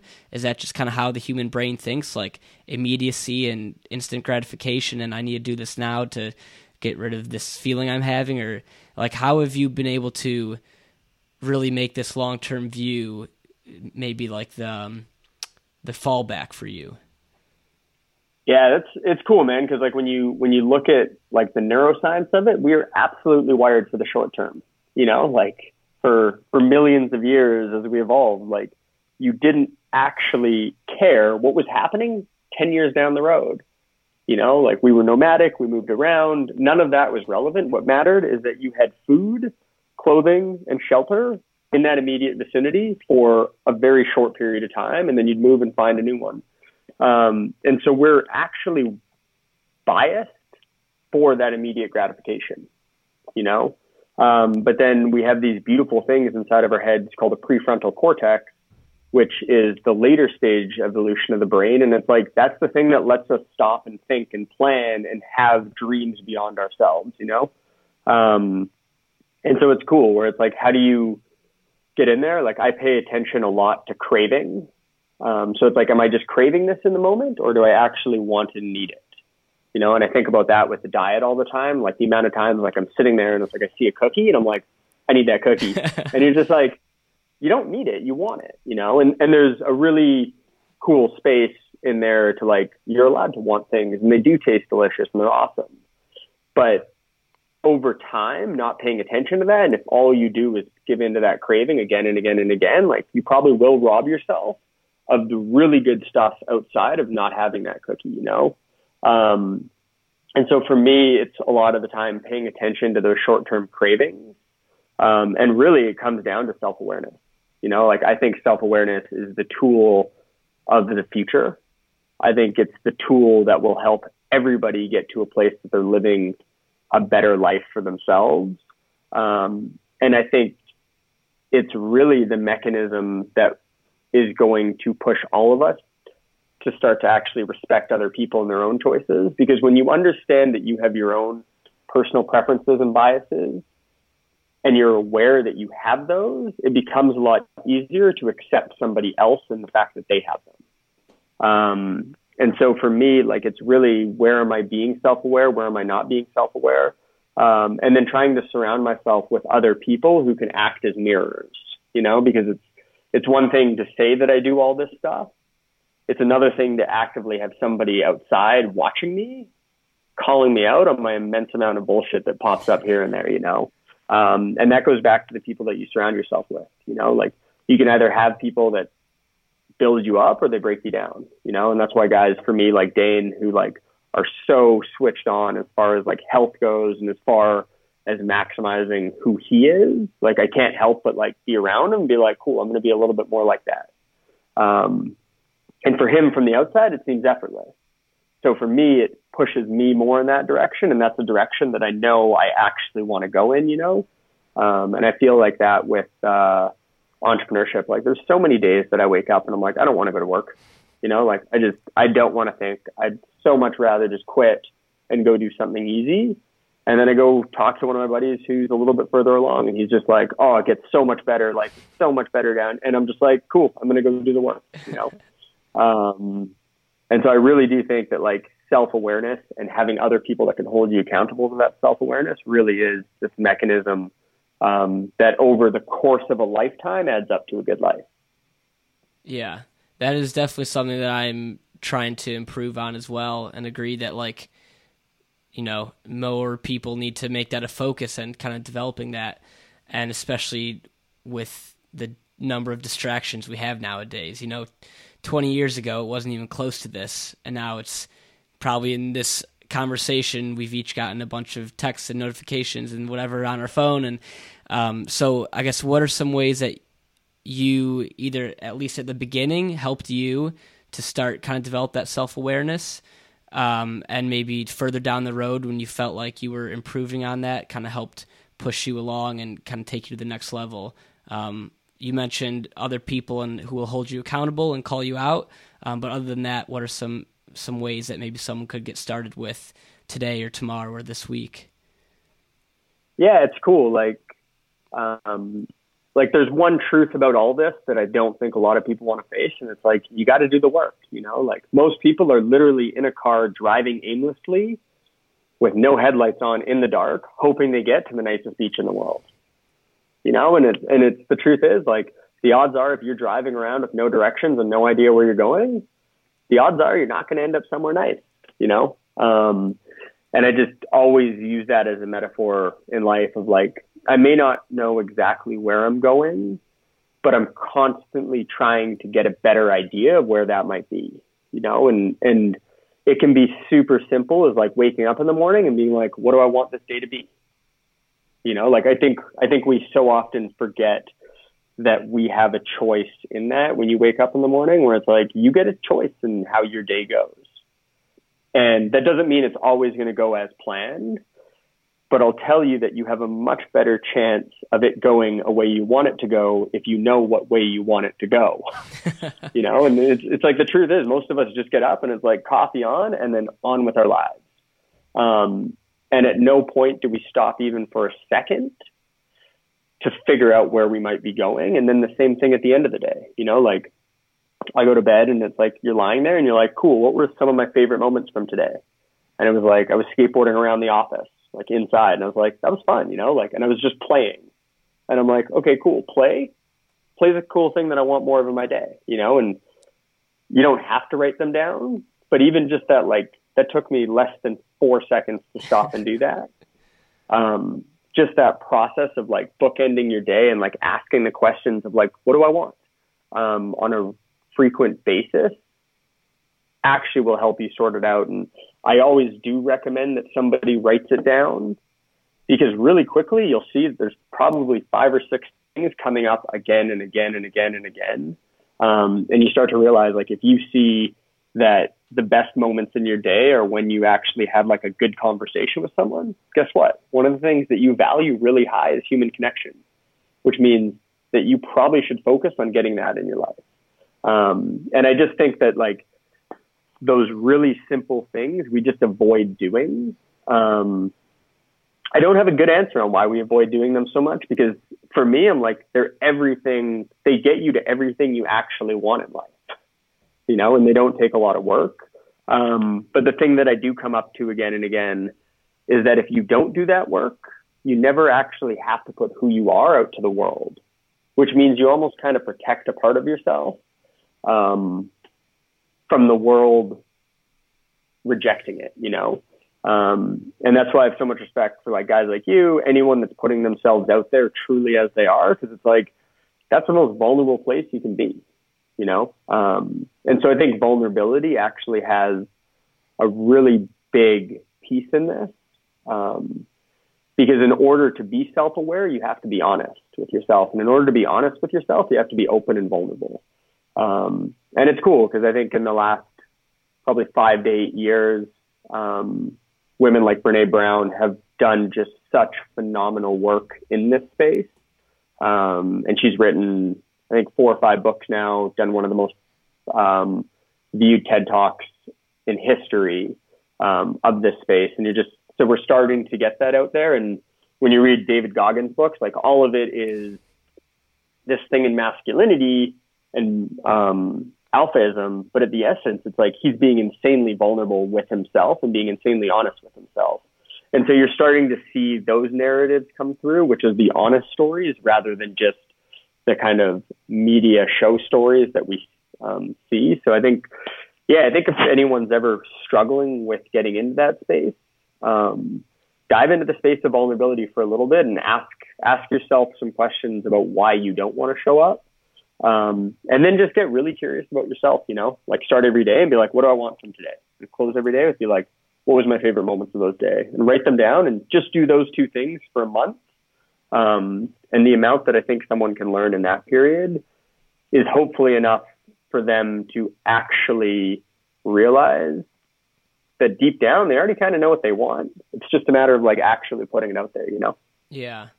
Yeah, vulnerability is something that's been a uh, a common theme on this podcast with a lot of my guests, and it's interesting, you know, to hear everyone's perspective on it. And it, it's true. It, I mean, I think that allows people to connect better. Like if you had no idea who you were and you went to your Instagram page and read through five posts, someone would probably feel like, "Dang, I feel like I kind of know this guy." Like or feel more open to like sending you a DM and be like, "Hey, you know, this post really resonated with me." Like it's just the truth. It's the honest and openness to that you're having with yourself and you're willing to share with the world and it's I mean, probably one of the most judgmental places, social media.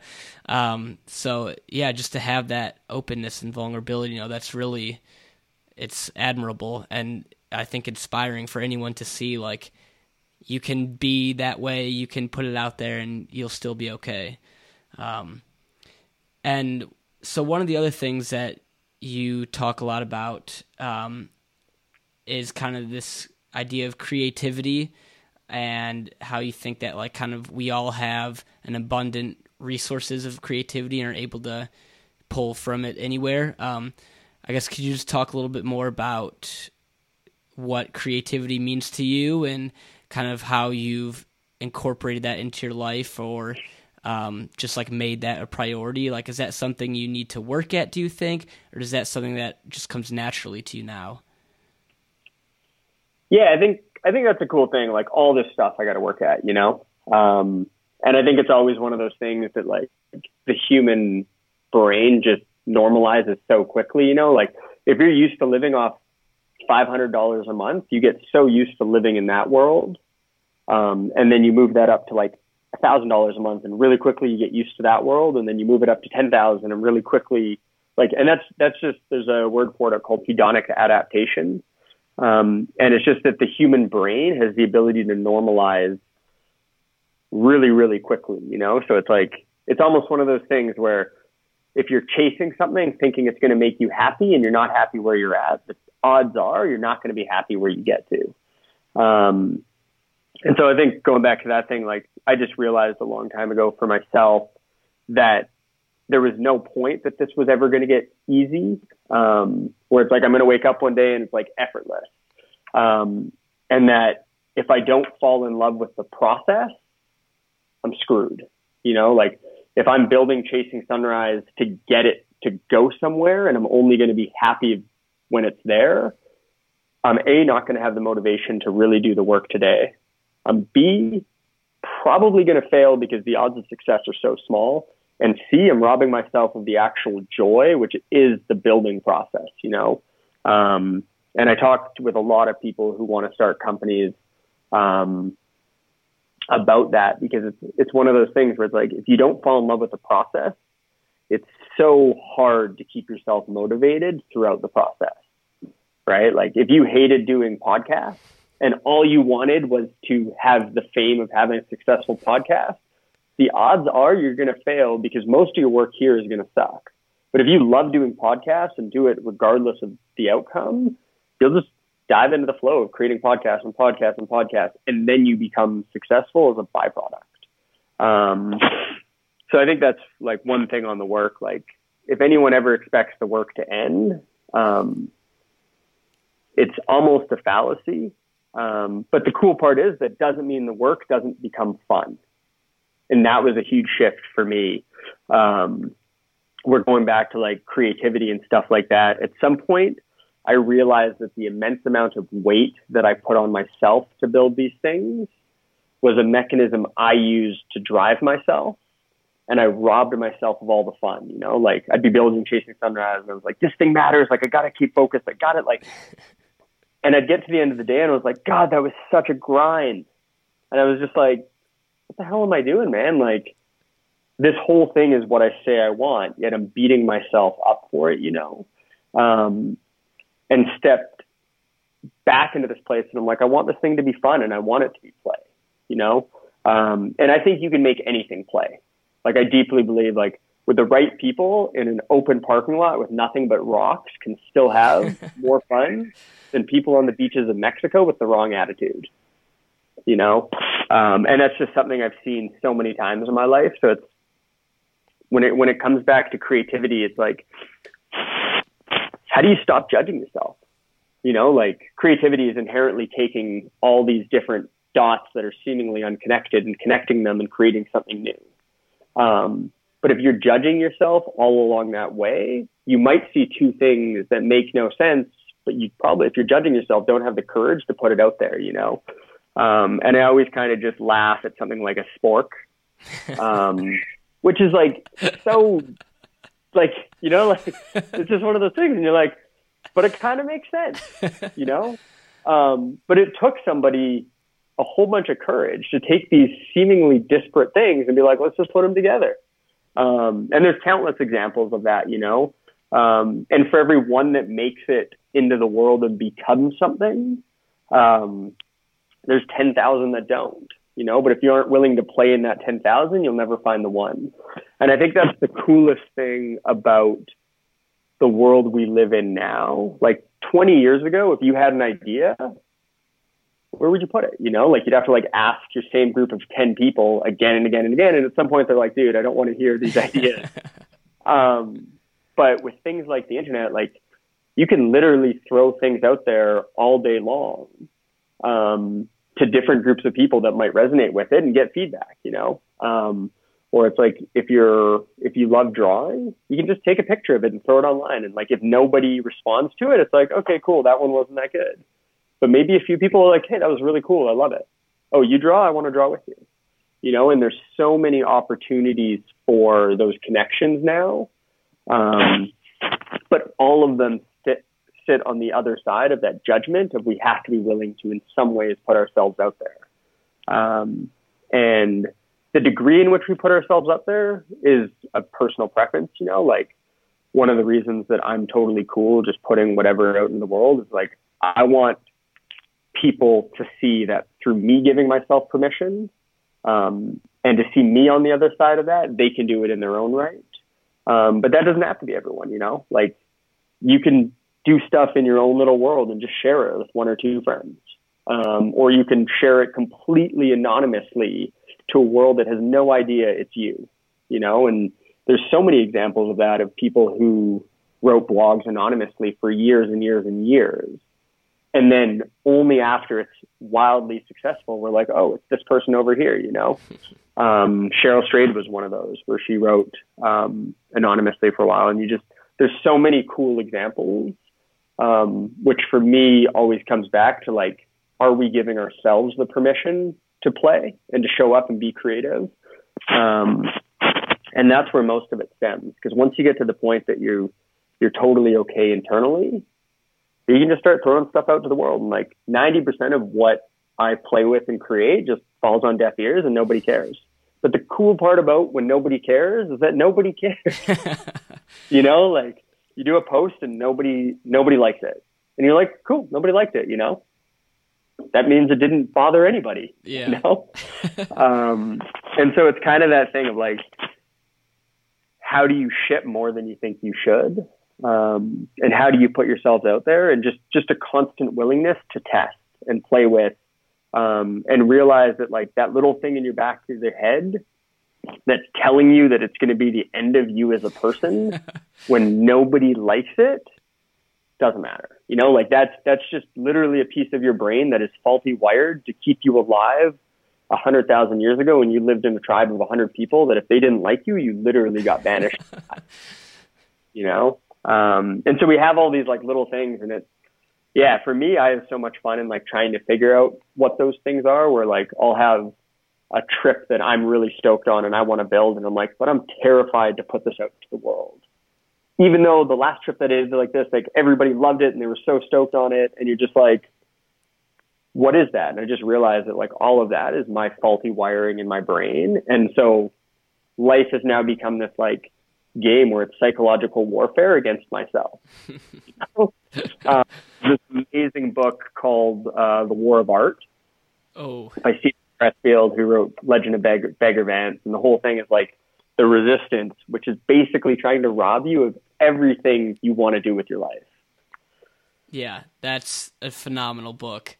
Like, if, um, yeah, and so to lead off that, I guess reading, I'm I mean, based on what you said so far and some of the research I've done, it seems like has become a pretty big priority in your life. Um, I think one of your friends at one time you were asking, I forget what you were asking about, but he just told you like read more books, and you were like, Yeah. "Oh, that makes sense." Like, um, so can you kind of talk to me a little bit more about the impact that reading has had on um, your life and just kind of your mind and your thought process and everything? Yeah, man. Um, yeah, so simple backstory, like just talking to a buddy one day and I felt kind of stagnant in life and I was like, he was pretty well put together and we were just chatting and like, I'm stuck, like I don't really know what to do. And he was just like, dude, read more books. And I was like, I was like, dude, that was a shitty answer, man. Like, tell him like, like, you know, give me something to do. And he, he just kind of looked at me and he's like, every single answer or question you have in life, somebody has had that question, went through the fire, and wrote a book about it. He's like, if you're not willing to start there, you don't want that question answered bad enough. You know, and like I struggle with so many things in building a company. And I sit here in my own little isolation. I'm like, how do I do this? And I'm like, guess what? I'm pretty sure somebody's written a book about building a company. You know, like, um, and so when you start to like actually look at books, there's books for everything, you know, like, like literally the weirdest things there's books on. Um, and some of the biggest ones, like if you're struggling in life and you feel stuck, there's a huge volume of books right now about that exact problem. You know, and some of them you'll read and you'll be like, yeah, that sucks. Some of them you'll read and you'll be like, that's my problem, you know? Um, and so I just started reading and I made a goal one, one year to read a book a month, which at the time seemed absolutely insurmountable. Um, and now I read probably between 50 and 60 books a year minimum. Wow. Um, and it's cool because like I got a I got to a threshold between somewhere between 24 and 30 books. Where like when you're reading that many books, you can start to throw in books that make no sense because you're reading and you know like if you're only reading three books a year, you're like I need this book to matter. um, but when you're when you're chewing through so many of them, um, you can start to throw in all these crazy books that I didn't think I would love, but then I ended up absolutely falling in love with. So I read this book one time about human genetics, um, and I was like, whatever, I'll just. It's it's it was a long book, super sciencey. Didn't think I cared about it. Fell in love with genetics and how they shape most of human behavior. Um, or I read another book called Guns, Germs, and Steel, which looks at the history of the world, and up until that point, hated history. I was like, yeah, it's kind of boring. Let's focus on the future. Um, and all of a sudden, I'm reading about this thing, and I'm like, oh my god, this is why consumerism exists today, or this is why we're all chasing these little hearts on Instagram, and, and it just like put all this stuff together. Um, and so it was cool because I ended up not reading physical books, but I started listening to audiobooks. Um, which what I noticed was that like I'd walk to work and that would be like a 15 minute walk, you know, and you're eventually getting to the point that you're listening to an audiobook at twice the speed. And so you're listening to 30 minutes worth of a book on the way to work and 30 minutes on the way home. And just doing that, I was reading a book a week. Wow. You know, like it was that, right? Um, if an average book is about seven hours long. Um, and it was super cool because I, there was a period there where I almost got addicted to reading books because you just realize like the world is this insanely diverse place. Um, and that there's so many different opinions and so many different perspectives and viewpoints and that so little of the dialogue nowadays has the depth needed to do any topic justice. Um, and so it was cool. Like I would start reading a book on a topic that was like one side of a political spectrum, and then I'd read the exact opposite spectrum, and you just realize I'm like, if I'm honest with myself, both these guys are right, right? And you, and you just start to realize that we want things to be like well put together and orderly, and that life is this kind of like chaotic gray area everywhere in between. Um, but yeah, reading single handedly has had the biggest impact on my life. Um, there's been something like 108 billion people that have lived on planet Earth. Uh, and we're that last 8 billion, you know? Uh, but for some reason, we discount everything that 100 billion people have ever learned. And we're like, oh shit, I got to go through this problem alone today and by myself and figure it out on my own. And it's just, it's the quickest life hack where it's like any problem you're going through, there is a book on it. There's probably 10. And if you really don't have any money or don't want to spend the money, you can torrent it for free. You know, like there's just, um, and with the audiobook, somebody was like, but don't you like not pay attention when you're listening? I'm like, yeah, sometimes, you know, like is sitting there and physically reading a book better? I, I get a lot more, but I'm like, I'd rather get 60% of 50 books than 100% of two. Yeah. You know? Um, and if there's a book that's really, really, really good, I'll go back and read it. Um, and so it was that kind of thing where it's like, I just kind of got into it and it just, it is single handedly the most impactful thing I think anybody can do, period.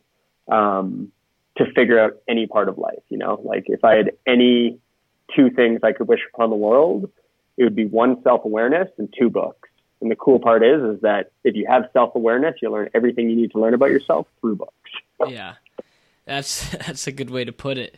Um, do you have any examples of maybe one or two books that have had pretty big impact on you, like even to this day, from when you first read them and to now, that you really remember? Maybe go back and reread a few times every year. Yeah, there's there's probably five or six that I read again and again and again. Um, one of the biggest books um, that impacted my life was uh, Losing My Virginity by Richard Branson.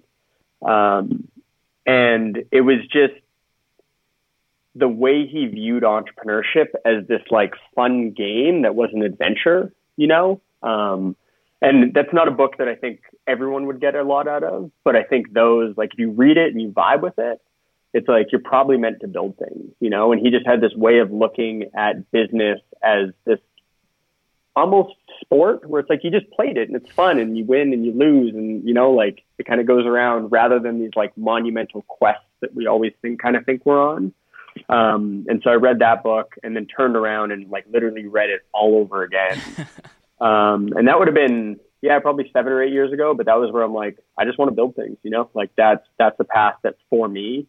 Um and i want to build things in a little bit unconventional way. I really vibe with what he was doing. Um, the other book that I think everyone should read is Never Split the Difference by Chris Voss. Um, and so he was uh, the head F- or extreme terrorism negotiator for the FBI.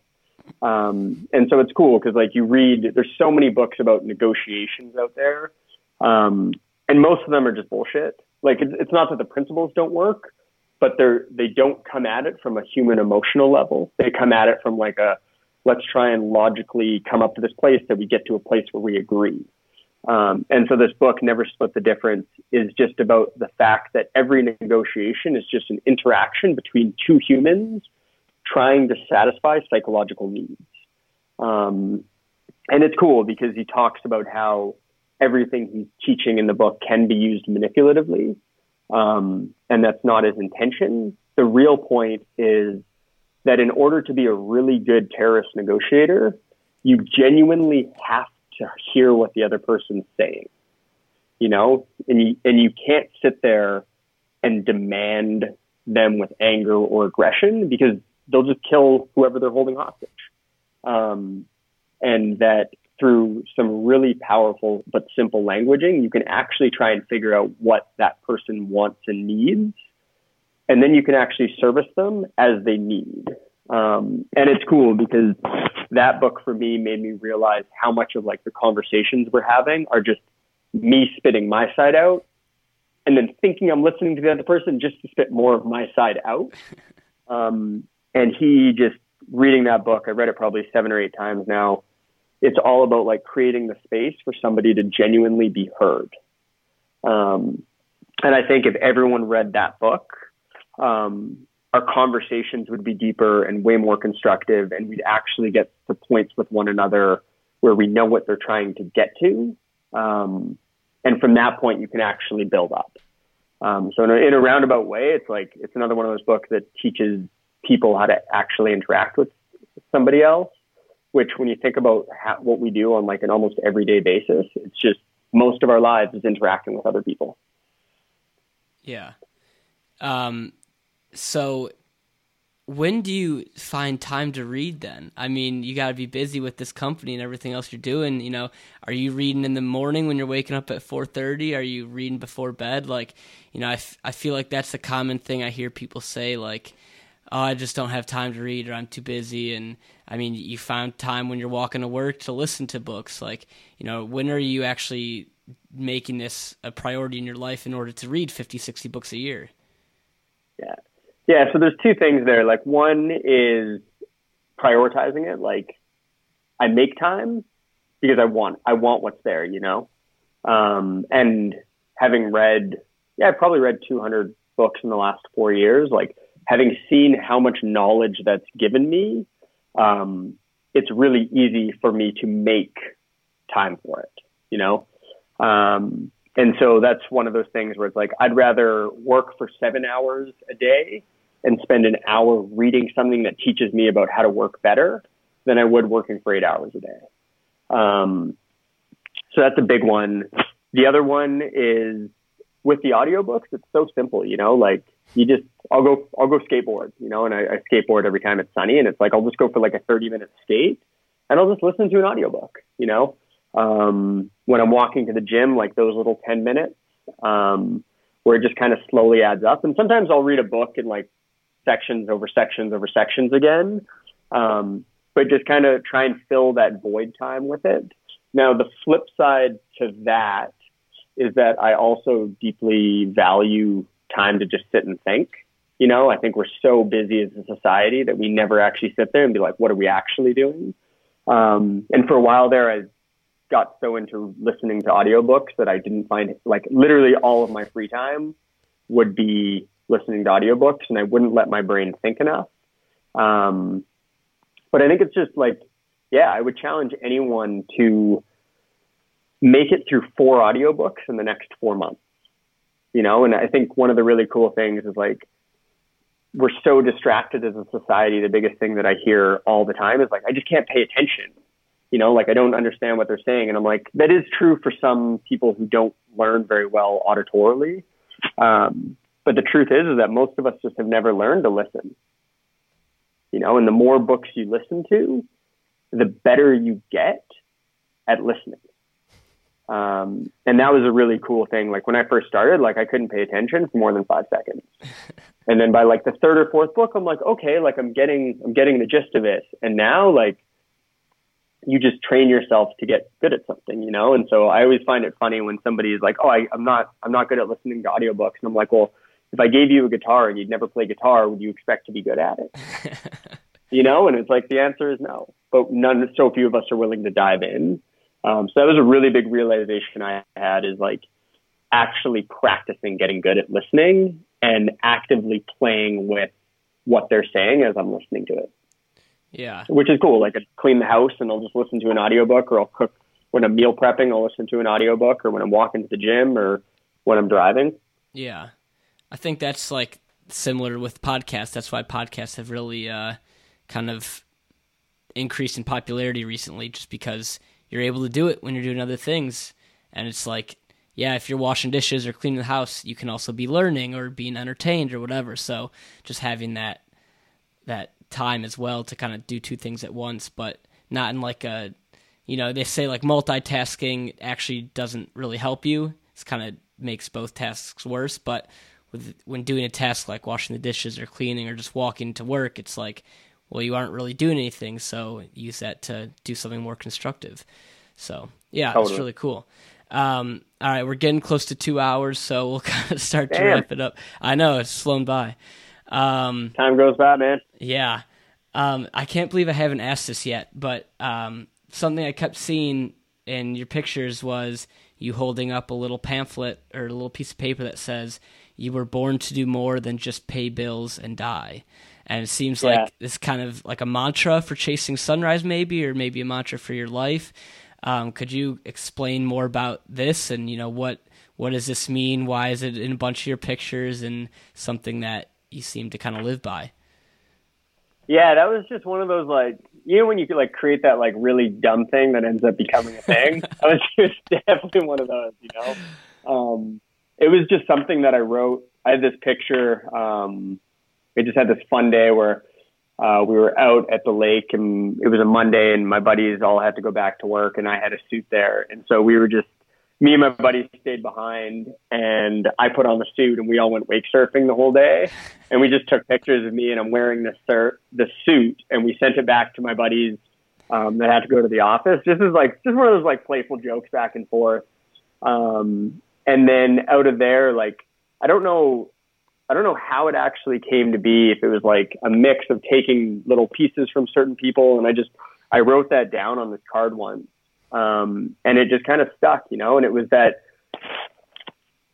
in a way, like a statement that you can't, no one can disagree with, you know, like it's not offensive. It's not trying to say like F you to anybody, but it's like no one can argue that that's why we're here, you know, is just to pay bills and then die. And so it just kind of became that thing that I printed it out on a shirt once, and then somebody else wanted it, and then a bunch of other people wanted it. So I printed out a whole bunch of them. Um, and then I got them on cards, and people were like, "Hey, can you send me some cards?" And so it just kind of became this thing. Um, and it's just this like really simple reminder that like you got to pay bills, you got to work. You know, like unless you're born in some world where you have a trust fund, you don't have to work. Um, that's those are just like parts of the game we're in, you know. Um, but to forget that there's life beyond that is a travesty, you know.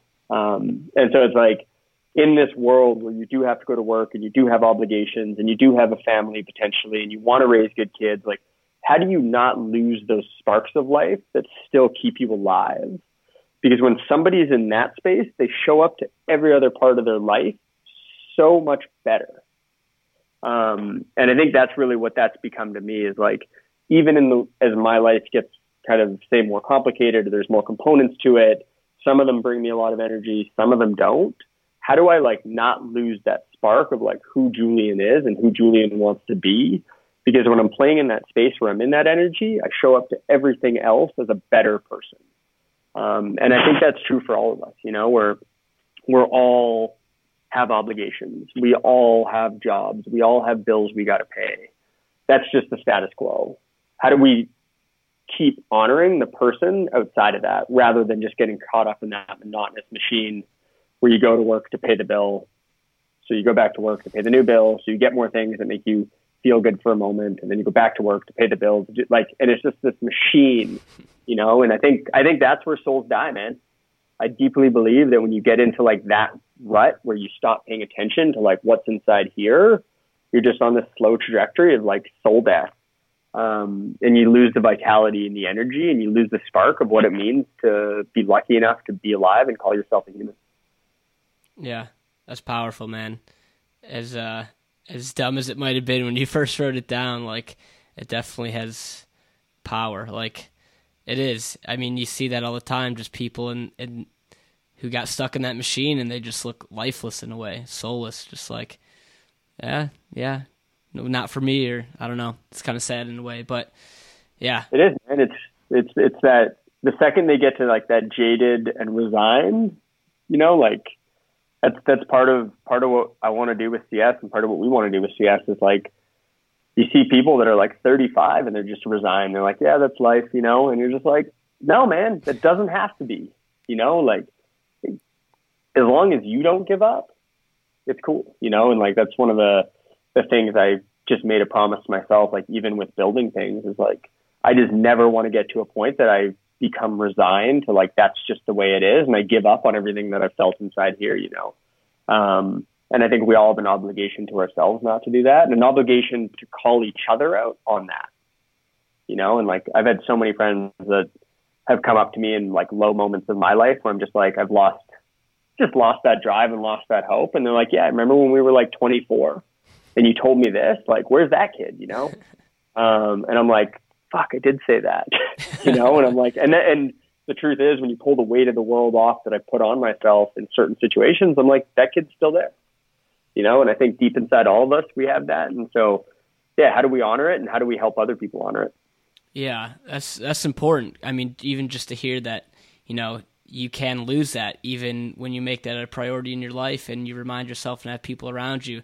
There's still times where you kind of forget it and you go into these periods where you're not sure and you kind of lose sight of that. So, yeah, you know, just hearing that, I'm sure it will help a lot of people, and you know, is important to remember for anyone. So appreciate Yeah, that. Um, yeah. So I guess kind of finish up here. I know you guys, uh, Chasing Sunrise has an upcoming trip back to the Yukon Territory to chase some auroras. Um, is that is registration for that already closed? Is that a- Yeah, so we just uh, we're just about to announce another second trip to that. So it's going to be happening March 22nd to 25th. okay? Um, and it's just really like, how do you respark that like bit of adventure, you know, and surround yourself with really cool people, put yourself on a mission where you want to go do some fun stuff. Um, and then in Vancouver, uh, we're actually rolling out uh, all our summer events pretty quick. So getting back to like weekly events in the city. Um, some of them as small as like three hours, where it's just like those little pokes and prods to like get people together, get them outside, um, get them doing fun stuff, and and just remind ourselves that like there's a huge fun world out there, and it's our obligation to go play in it. Cool. Do you guys have uh, any immediate plans to kind of expand some of those to some other cities outside of Vancouver or, Canada? Uh, yeah, so we're actually building an entire platform that's going to just kind of house and manage all this together. Because there's just a lot of logistical work on the back end as far as making sure that it stays true to why it started and the values and stuff like that. So that platform will be rolling out probably early summer. And once that's out, then that'll allow us to actually build up communities in other cities around the world. So if people are interested, they'll be able to head to the website chasingsunrise.com. Um, and if there is a city that they want to actually get up and running, we do have, we'll have a process built out for that. They can get in touch with us and we can chat about it. Cool. Awesome. Um, and I guess, is there anything that we haven't discussed or haven't asked today that you'd want to bring up or kind of leave our listeners with? Hey man, the only the only thing is just like for every single person listening to this to like just really look inwards and be like, what the hell do you want, you know? Um, and more importantly, to carve the time out to do yourself justice in answering that. You know, I think we're so busy in our lives nowadays that we we just keep putting that off and keep putting that off and keep putting that off. And the hard truth is that you'll put that off, and then one day you're going to die. You know, and and that's it. You know, and it happens to everybody. Um, so find the time today, and even if it's uncomfortable to go in there and sit with it, and even if you don't have answers, do your future self the justice to sit with that today. And you can't you can't do anything but good things if you find the time today to do that. So just leave them with that. Awesome. Well, thank you so much. This has been terrific, and thank you for being so open and so vulnerable with all of us because uh, it definitely makes the conversation a lot better and, and more powerful, I think, for everyone listening. Um, where is the best place for people to reach out if they have a question or just want to say hello or to hear more about you? Yeah, they can either find me on Instagram um, at DeSchutter, just slide into my DMs. I'm generally pretty good at answering those. Um, or if they head to my website, juliandeschutter.com, um, there's a ton of ways to get in touch with me there. So I'm pretty pretty active on all of them. Um, and if you got questions that are nagging, like I'm just a human being, reach out, ask. I won't bite, promise. Terrific. Cool. Well, thank you so much. And uh, thank you, everyone else, for listening. And until next time. All right, guys, take care.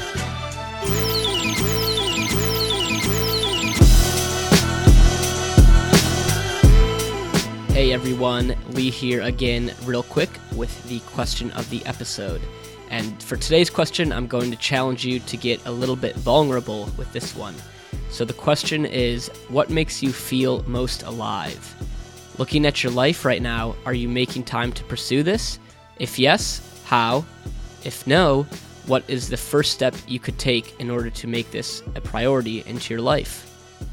Head to edgeofcomfort.com forward slash EOCP22. That's the numbers 22. And leave your answer in the comment section at the bottom of the post. Thank you for listening, and I look forward to reading your answers. Cheers.